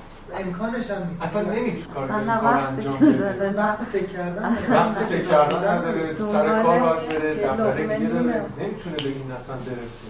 به این نوع آگاهی. مگر اینکه یه کسی که خونده باشه یه کسی که این خود مارکس دو تا پروژه رو انگار دنبال می‌کنه از کلمات شما استفاده کنیم. یه پروژهش اینه که بشناسه سرمایه داری رو. یک پروژهش واقعا ایجاد تغییر یه پروژه سیاسیه خب؟ بعضی جاها این پروژه سیاسی میاد غلبه می‌کنه. حتی اون شناخت رو هم یه جورایی مختل می‌کنه. انگار جلوی چشمون. تو مارکسیست ها اتفاقا خیلی بدتره. یعنی اون پروژه سیاسی اومده شده هدف همه چیز. و پروژه شناخت عملا کنار رفته. خب یعنی اینکه به قول شما دینامیسم نظام سرمایه داری یا بیان بشناسن اون فرعه هدف اینه که ما بریم به یک جامعه که ایده ایدهش هم تو ذهن خودمون هست بسازیم. حتی چه کلاس این چنینی خیلی وقتا برای خیلی از افراد بیش از این که به معنای برای کمک به شناختشون از سرمایه داری باشه یا اصلا از ایده مارکس باشه اینه که به من نشون بده که باور من درسته. می‌دونید یعنی شما فردی باوری رو داره و می‌خواد که قانعش کنن تردید داره. بله متوجه می‌دونید؟ بعضی وقتا من فکر می‌کنم اون پروژه سیاسیه جلوی چشم ما رو هم می‌گیریم من فکر کنم تمرکزمون باید باشه به اون شناخت. یه جاهایی مثلا تو تمام طول تاریخ حداقل اون طوری که خود مارکس هم می‌بینه یک نظام تولیدی ایجاد میشه و این به تدریج میاد غالب میشه. یعنی سرمایه‌داری و یک انقلابی نشد و سرمایه‌داری ایجاد بشه. یعنی اون نطفه هاش وجود داشته. خب کمونیسم اون طوری که پروژه سیاسی مارکس هست یه چیز تخیلیه برای اینکه نظام تولیدی اون پیش از انقلاب کمونیستی اصلا وجود نداره. این میگه اول انقلاب بشه بعد حالا نظام تولیدش بخواد فکر کنیم که چه چیزی می‌خواد ایجاد بشه. حالا این یه موضوع دیگه. یعنی آره. این جایی که من تصور می‌کنم پروژه سیاسی میاد غالب میشه و دیگه عملا خب من دو تا نکته به نظرم میاد. یک برای همینه که مارکس میگه دفاع از کاهش ساعات کار روزانه اولین و سیاسی ترین کنشی است که احزاب کوشندگان و فعالین طبقه کارگر با دنبالش باشه اینو بارها در کلاس های مختلف سعی صحبت کردیم. یعنی همین دغدغه‌ای که شما هم دارید. کارگری که همه زندگیش درگیر فرآیندهای لیبر در مقام زحمته همه دغدغه‌اش اینه که معیشت روزمره خودش رو پیش ببره. بله احتمالاً مجال آموختن آموختن و آموختن به قول لنین رو پیدا نخواهد برای همین هم که مارکس اولین و به زعم خودش رادیکال ترین مسئله اینه که از زمان کار روزانه بکن این شرط. شرط سیاسی. اهمیت فراغت در مارکس. فراغت رو باید نه در پیوند با مثلا این روزها entertainment و سرگرمی که در پیوند با سیاسی شدن خود زمان فهمید برای مارکس فهم سیاسی از زمان داره. این نکته اوله. اما نکته دوم این آگاهی که ما ازش حرف می‌زنیم احتمالا دو جور آگاهیه دیگه. یعنی یه آگاهی هست که احتمالا ماها دنبالشیم یه آگاهی می‌تونیم اسمش رو بزنیم آگاهی discursive. یعنی آگاهی گفتاری یعنی می‌تونیم راجبش حرف بزنیم. راجب راجب استثمار اگر سخن بگیم می‌تونیم با یکیتون باشه و بگه بله استثمار یعنی اینکه راحت راجبش حرف بزن. بدون اینکه استثمار زیسته باشه ولی یه کارگر نیازی نداره لزوما بدونه که مارکس استثمار چجوری تعریف کرده. استثمار رو زیسته. هر روز داره زندگیش می‌کنه. خیلی عینی خیلی واقعی. بیا تو کلاس ما بشینه احساس می‌کنه که شماری از آدم های علاقمند حالا نشستن دور هم دیگه گل میگن و گل میشتفن و یه چیز شبیه این. ببین مثلا نوع صحبت های خیلی مشخصه دیگه. این اسماعیل بخشی در مقام یه فیگور وقتی حرف می‌زنه شما متوجه میشید که اینا چیزایی نیست که کتاب خونده باشه. این زنده بودن این کلام رو یا این آگاهی رو مثلا من حس کردم. فکر می‌کنم هر کسی یه بار این صحبت رو گوش کرده باشه می‌فهمه طرف با همه وجودش داره حرف می‌زنه. وقتی از استثمار سخن میگه احتمالا کاپیتال جلد یک و دو سر نشسته در این کلاس یا خودش یا در این حلقه مطالعاتی رو شاید خونده باشه خونده باشه که دمش گرم حالا کاری نداریم. ولی خب اصلا شرط نیست. به ویژه در جامعه مثل جامعه ما که استثمار خیلی لخت داره عمل می‌کنه خیلی اور داره عمل می‌کنه خیلی اوریان داره عمل می‌کنه داره تو چش و چار ملت می‌کنه این آگاهی مسئول خود زندگیه. یعنی به شکل بیواسطه این آگاهی داره درون خود زندگی تولید میشه.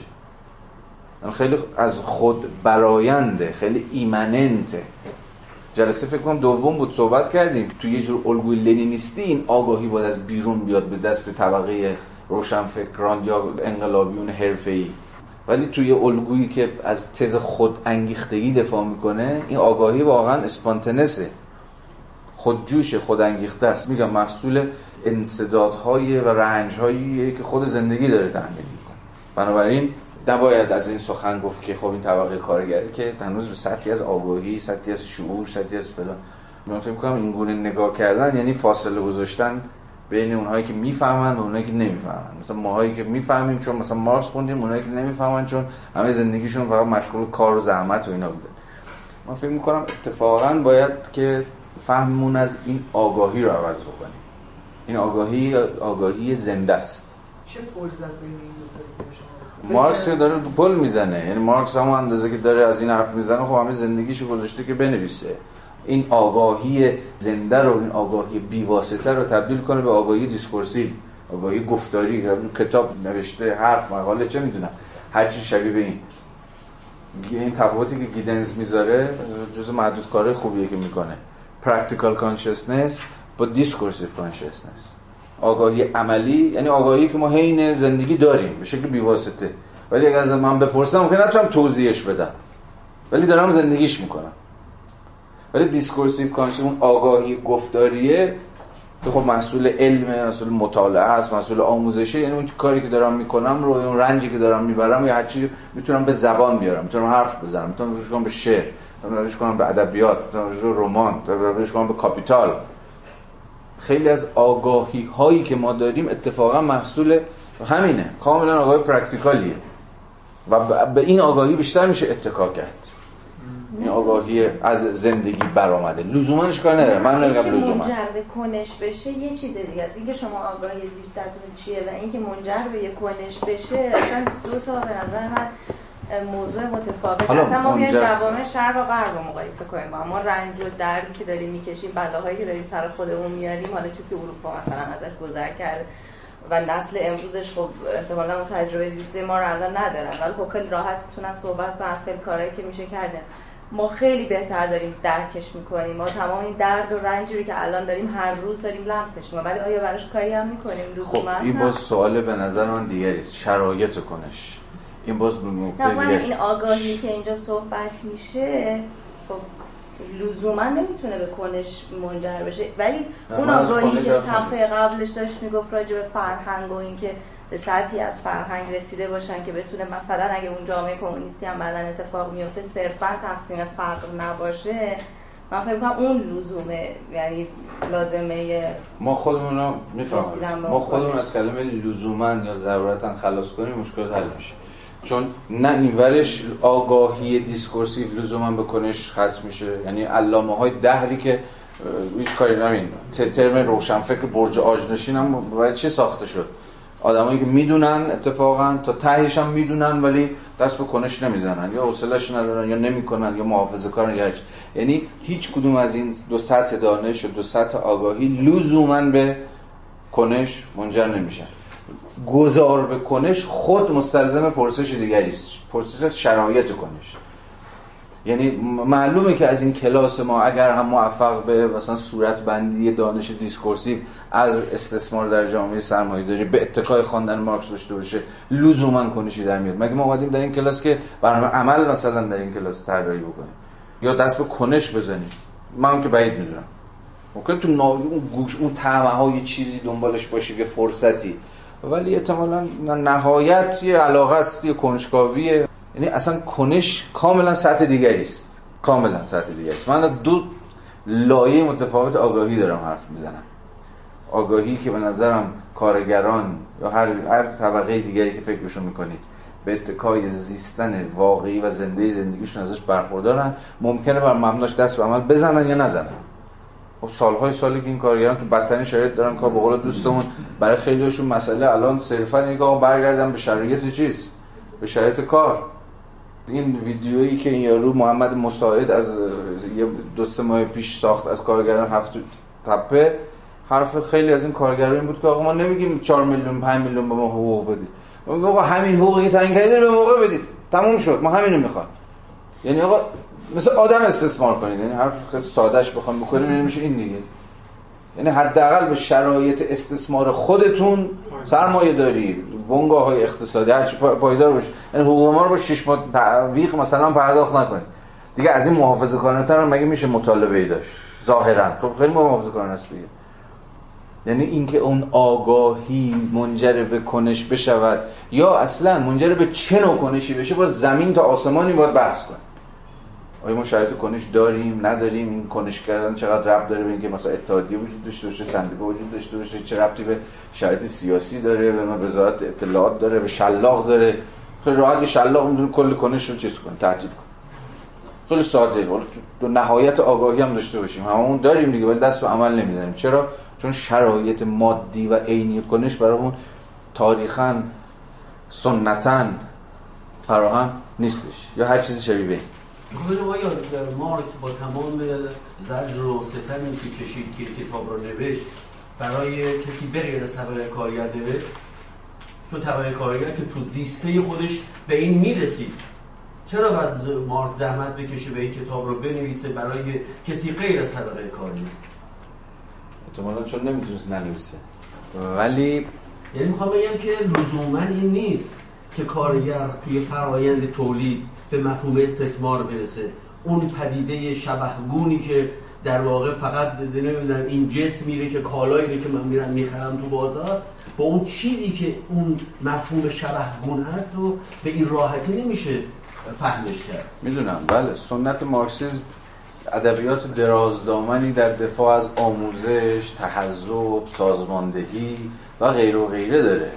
این آگاهی زنده که گفتم این گونه نیست که پیشا پیش آنجا هست و پیشا پیش اون طبقه رو یا کارگران رو وادار به کنش می‌کنه. نه برای اینکه اون سطح آگاهی آگاهی صورتبندی بشه آگاهی پروبلماتیزه بشه آگاهی آشکار بشه آگاهی فعلیت پیدا بکنه. بله شما به همین ماجرا دارید. دارید آموزش بدید کلاس برگزار کنید برای هم طبقیاتون نمی‌دونم اینور برید اونور برید سعی کنید سازمان بدید سعی کنید اتحادیه بزنید سعی کنید سندیکا بزنید. باز برای اینه که میگم اون سوی اولیه مارکس رو نمی‌شود نادیده گرفت. یعنی دفاع سیاسیش از کاهش زمان کار. چون فکر می‌کنه اگه هرچه این ساعت کمتر کنیم ساعت فراغت افزایش پیدا بکنه. اون ساعت ها اون ساعت فراغت میشه چی؟ ساعت همین چیزایی که شما هم دنبالشید منم دنبالشم خود مارکس هم دنبالشه. در کارگر بیشتر مجالی رو پیدا می‌کنه که مطالعه کنه بیشتر مجالی پیدا می‌کنه به کتاب بخونه گپ بزنه نمی‌دونم سازماندهی کنه فعالیت حزبی بکنه فعالیت غیر معیشتی بکنه و غیره و غیره. برای اینه که مهمه. بنابراین اصلا هیچ کدوم از اینها یک طرفه نیستش. آگاهی که خود به خود ساخته میشه خیالتون راحت وقتش برسه فقط اینا میان بیرون. یا اون سمت حتما مثلا ما باید کتابا رو بنویسیم تا مثلا این طبقه انقلاب بکنیم. این معمولا آمیزه آمیزه پیچیده ای از هر دو اینا. همین هی الان هفته په هفته می‌کنیم هممون. خب این یه تاریخ بششه یه تاریخ 40 50 سال می‌دونید دیگه. هفته به 40 50 سال سابقه کارهای سندیکایی داره. یا چندین نسل آدم اومدن کار کردن. تشکل ساختن نهاد ساختن سنت ساختن. که اونجا مثلا می‌بینید دست به اعتصاب می‌زنه دست به مقاومت می‌زنه و خیلی جای دیگه شما نمیشنوید صدایی. یا خیلی صدای کم رمقی میشنوید. یا هپکو رو مثلا برای چی ما صداشو میشنویم؟ خب هپکو هم بازی سابقه خیلی درازدامنی داره. من فقط یه بابایی رو می‌شناسم تز دکترای خودش بررسی هفته پس از فاصله دهه 1330 و 1340 1350 یعنی فقط تاریخ قند و شکر هفته تا قبل از انقلاب. فکر کنم 41 42 تا 57 تاریخ هفته و اون شرکت و فعالیت های سیاسی شو این حتی نیومده بعد یعنی اینقدر این تاریخ گنده است. تز دکتراشه.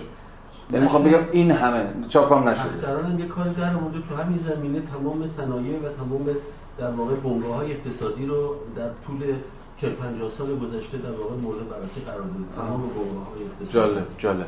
یعنی می‌خوام بگم این موضوع آگاهی اونقدر ساده نیست. آگاهی یه سرش آگاهی یه سرش سازماندهیه یه سرش آموختنه یه سرش آموزشه و غیره و غیره.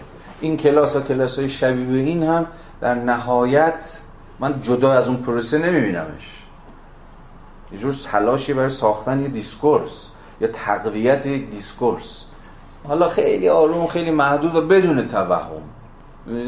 دست خودش هم نباید رو بکنه. ولی خب به هر حال من این فرمون رو این فرمونی که داریم میریم رو هم در اون این مختصات می‌فهمم. این discourse که ساخته بشه رفته رفته پخش که بشه توزیع که بشه آدم های بیشتری رو مخاطب قرار بده می‌تونه اثرهای کوچیک خودش رو هم بسازه. در یه جور آماده سازی اذهان در یه جور تیز کردن شاخک ها سنسورها و چیزهای شبیه این. بنابراین اون پروسه مبارزاتی که داریم ازش حرف می‌زنیم یه سر که نداره یه خط که نداره. در های مختلفی به اشکال مختلفی میشه این خط رو پیش برد. هر کس بسته به ظرفیت خودش زور خودش توان خودش. من یه اندازه شما یه اندازه. من نوعی در محیط دانشگاه شما در محیط کارخونه اون در محیط مدرسه. کسرتی از چیزاست دیگه. کسرتی از قلمروهای مبارزه است. به این معنی مبارزه خیلی پراکنده و خیلی مولکولیه. اینا کجا به هم گره بخوره یا نخوره یا هر چیز شبیه برمیگرده به آینده پیش روی ما که گشوده است و پر از اما و اگر. بحث آگاهی شما فرض کنید که من خودم کارگر نیستم. یه دوستی دارم که به واسطه رفاقت با او به صورت در واقع غیر practical لمس می‌کنم زندگی کارگر که از بحث مشاهده و تأمل دیگه ممکنه اینطوری بشه مثلا یه در واقع شق سومی وجود داره اون بحث مشاهده و تأمل که خیلی ساده است به نظرم اینجا یعنی ممکنه اینطور بشه. من کاملا لمس بکنم و کتابم نخوندم. احساس به واسطه این.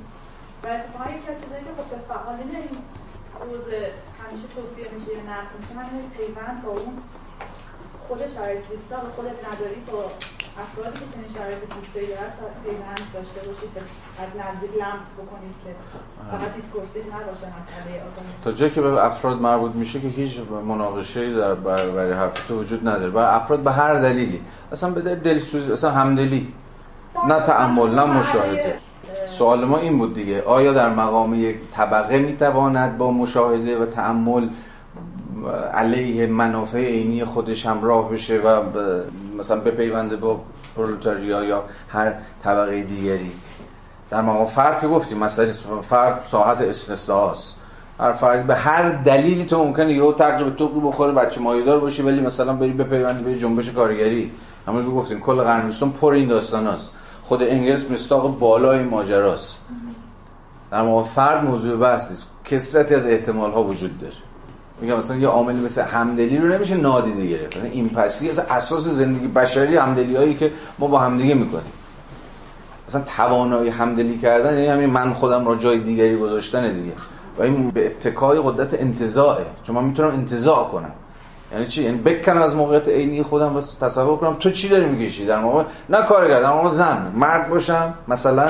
از همه مزایای مرد بودن در یه جامعه مرد سالاری مثل ایران برخوردار باشم ولی مثلا بیام مثلا کنار تو نوعی وایسم که مثلا می‌خوای از یه جامعه برابرتری برای زنان دفاع بکنی. سفید پوستی باشم که از همه مزایای سفید پوست بودن در یه جامعه نجات پرست برخورداره ولی بیام وایسم کنار سیاه پوسته کتک بخورم در دهه 60 در آمریکا زندانم برم. مگه نبوده؟ یعنی افراد می‌توانن علیه منافع بیواسطه عینی طبقات خودشون دست به عمل بزنن. این یعنی اصلا انسان بودن. چون انسان بودن همان قدرت انتزاعه. قدرت همدلی این دو تا چیز از انسان بگیری دیگه ما هممون میشیم برده های موقعیت های عینی خودمون. یک انتظار یعنی کنده شدن. و همدلی یعنی نزدیک شدن یعنی صمیمیت یعنی دوستی. این دوتا رو بگیری که به نظر بنیان های سیاست میری رو هوا. بنیان های گشودگی خود جهان. و اینه که اتفاقا زندگی رو جذاب می‌کنه. آدم هایی می‌تونن از منافع خودشون بگذرن. چون که اتفاق افتاده در تاریخ. مرسی بچه ها که تحمل کردید. هفته آینده به حال بحثا رو هر که هست جمع می‌کنیم و آخرین جلسه ایدئولوژی خانیمون خواهد بود.